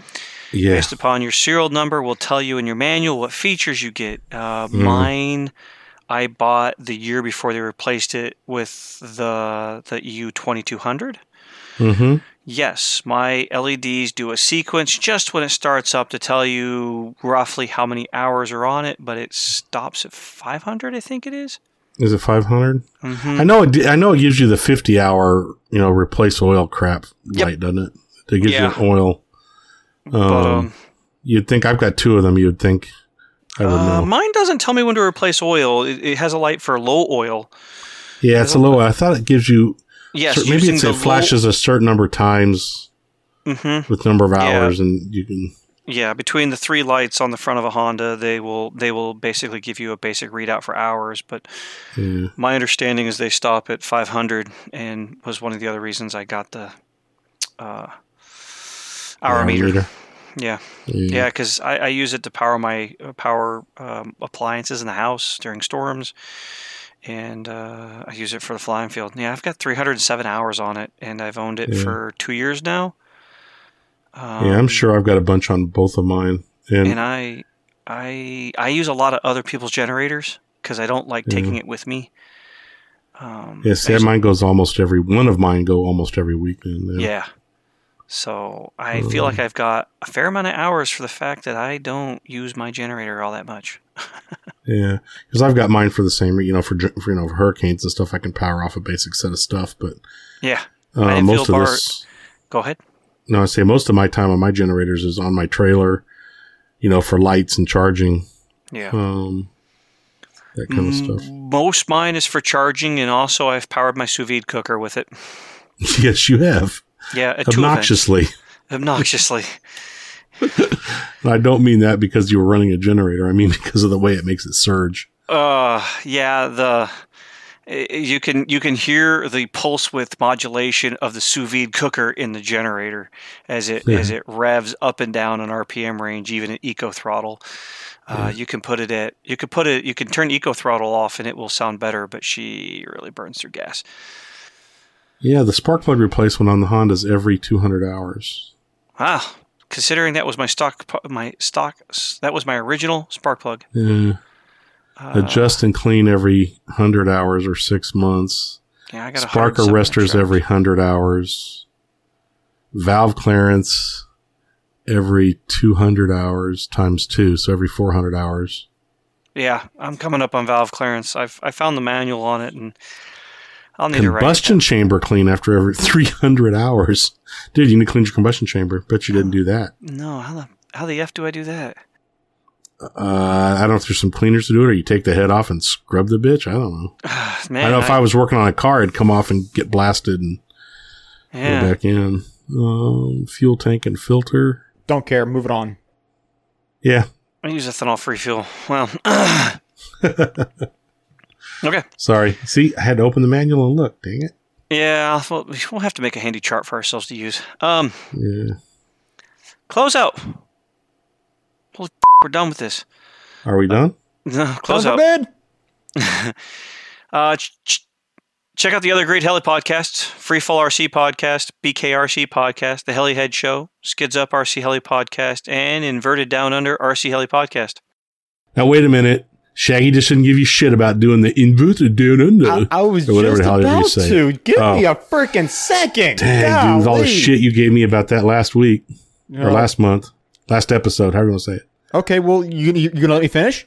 Yeah, go ahead. No, right, right. on rerun is the RC Heli Hooligans, the Full Pitch RC podcast, and RC Heli Nation version oh. 2.0. You didn't let me finish. I was gonna say, good job, Rob. Keep on going.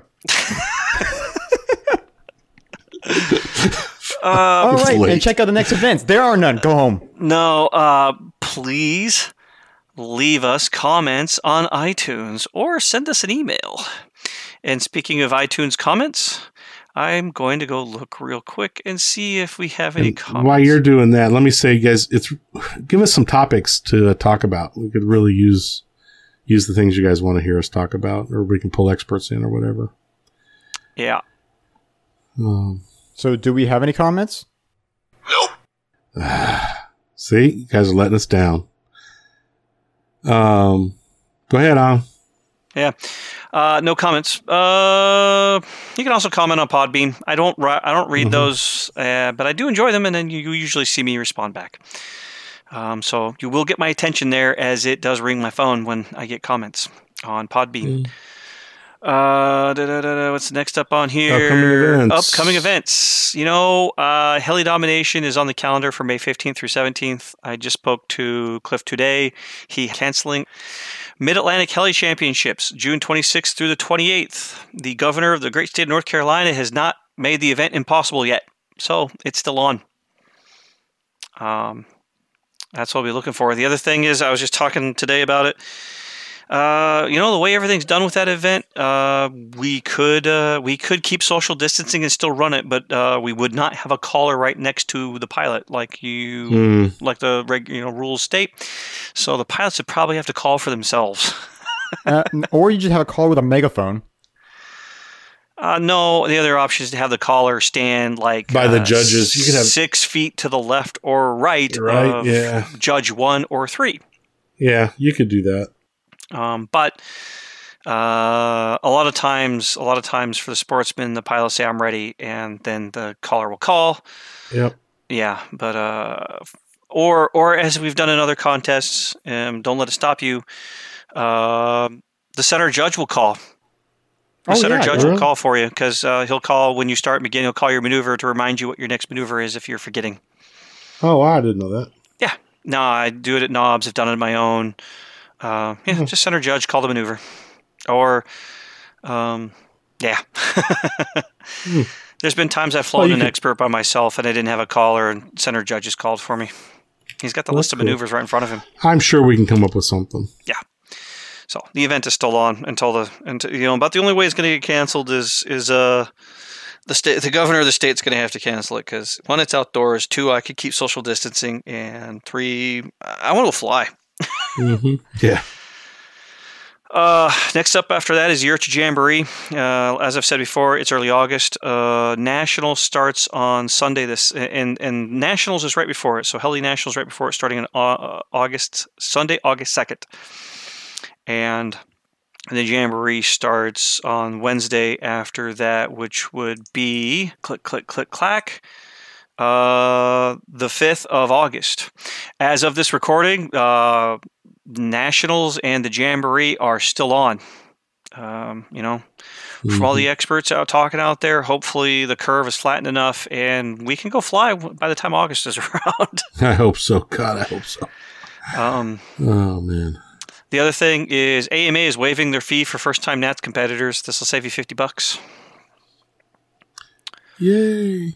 Uh, in the show link that you can see in the podcast, however you get this, uh, click it, and in there you will find a document that's off of our Google Drive that will show you our 2020 heli calendar for the remainder of events. Um, remember, we are on Discord. Uh, I know a few of us have a little more time than normal, or we're sitting at home, working from home. Um, so you can chat with us in real time about things. Uh, you can find the link on our Telerotor Facebook page or just start a chat with us in uh, Facebook Messenger with Telerotor Podcast or hit one of us individually and get you a link. Uh, past that, I'm going to say, hey, everyone, uh, keep that social distancing going. Follow whatever recommendations you're getting from experts. And I hope to see you on the field. Thank you for listening. Stay safe, everybody. See you next time. What are you doing on computer? Go outside, so beautiful! Yeah! Get out and fly.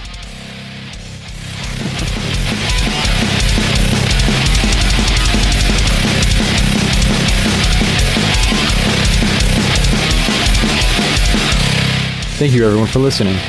We hope you enjoyed this episode as we enjoyed taking the time to make them. If you have any questions regarding the show, such as future topics, events, or anything else, you can send us an email at telerotor at gmail.com or on Facebook, search Telerotor. Thanks again, and we'll see you on the field.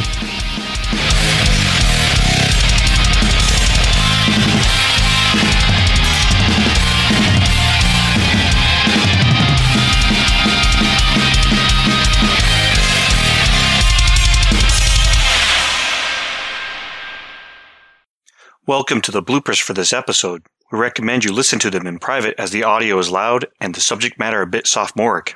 Enjoy. Damn, we got to be able to bang through this one. I'm I gonna think try to- I'm going to try to move my cell phone to the other corner of the room. Ah, Odd mother fudging, freaking damn it! It didn't bring that freaking box. Oh, he's not in a good mood, is he? I just don't like being rushed, and that's what I've been doing. Is I've been trying to hurry up, get over here, get this shit done, and I've just been rushed. That's the whole time. Not you guys weren't rushing me. You guys actually helped me out by staying up extra thirty minutes later, but I still couldn't do it in time. I need a Tylenol. You lipped loud. You lit. you yelled loud enough there. I think it clipped you. TV ain't working, so I can't have a second freaking monitor. All right, I'm ready. Is that it? Yeah, it was short this time. that was good.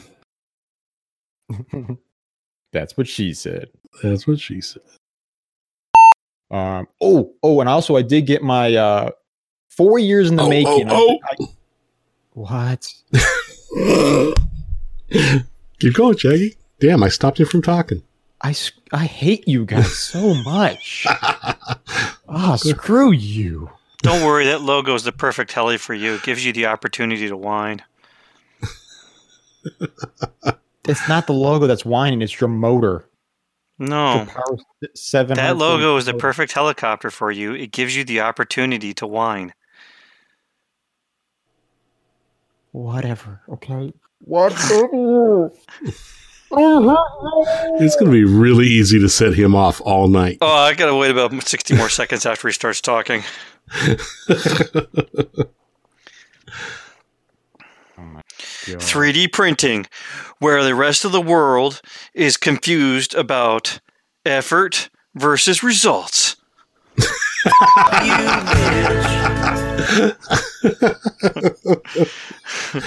oh, God. So, okay. Why is it every okay, rant time. Why is it every time you always freaking like try to cause my me pain when I'm talking? I'm trying to make this quick, energetic, and, and be done. And you're trying you're you're you're just trying to get me to rip my hair out. Like, why? I why? wasn't trying to get you to rip your hair out, I, you freaking Monty. Dude, if you cut your hair shorter, I bet we could find you a girl, a very nice, respectable woman who would make your life better. You bitch. that wasn't aimed at pissing him off.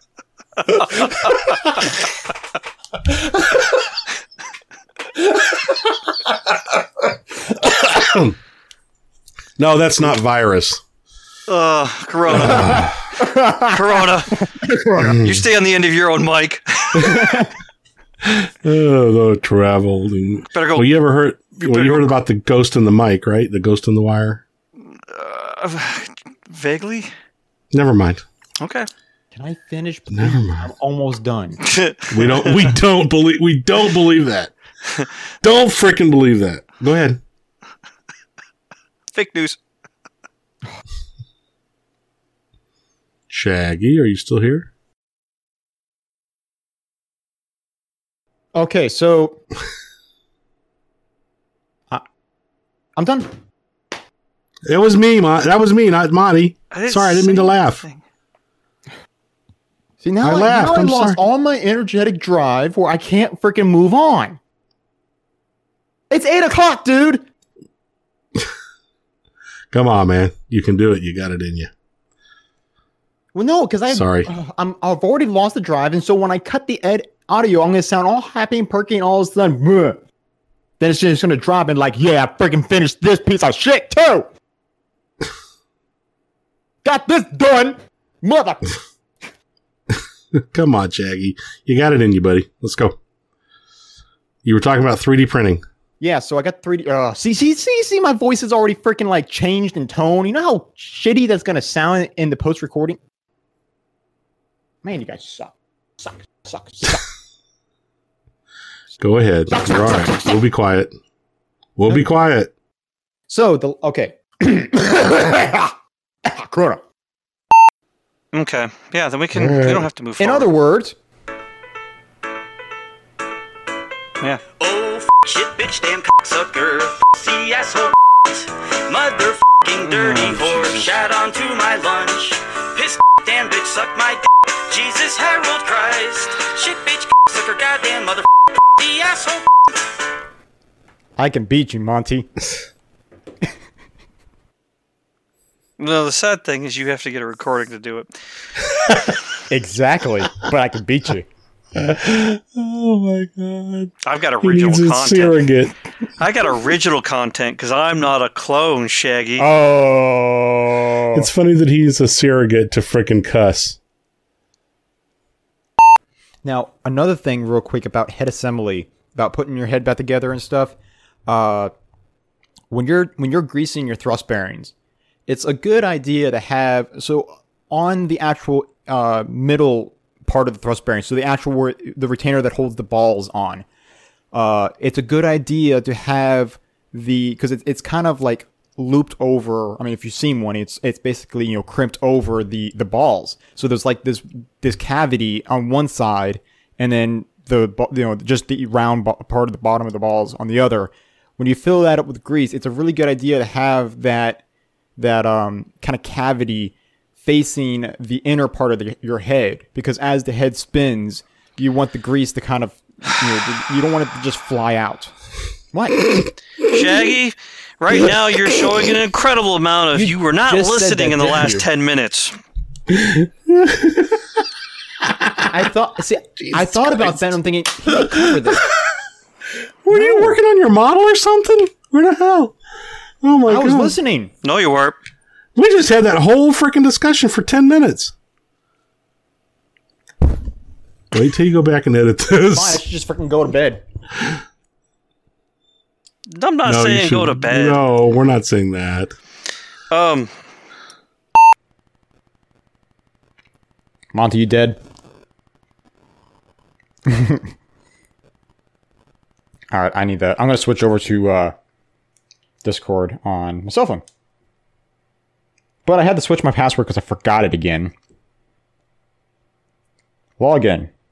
Do I remember? No, I do not. I gotta get to bed. Ugh.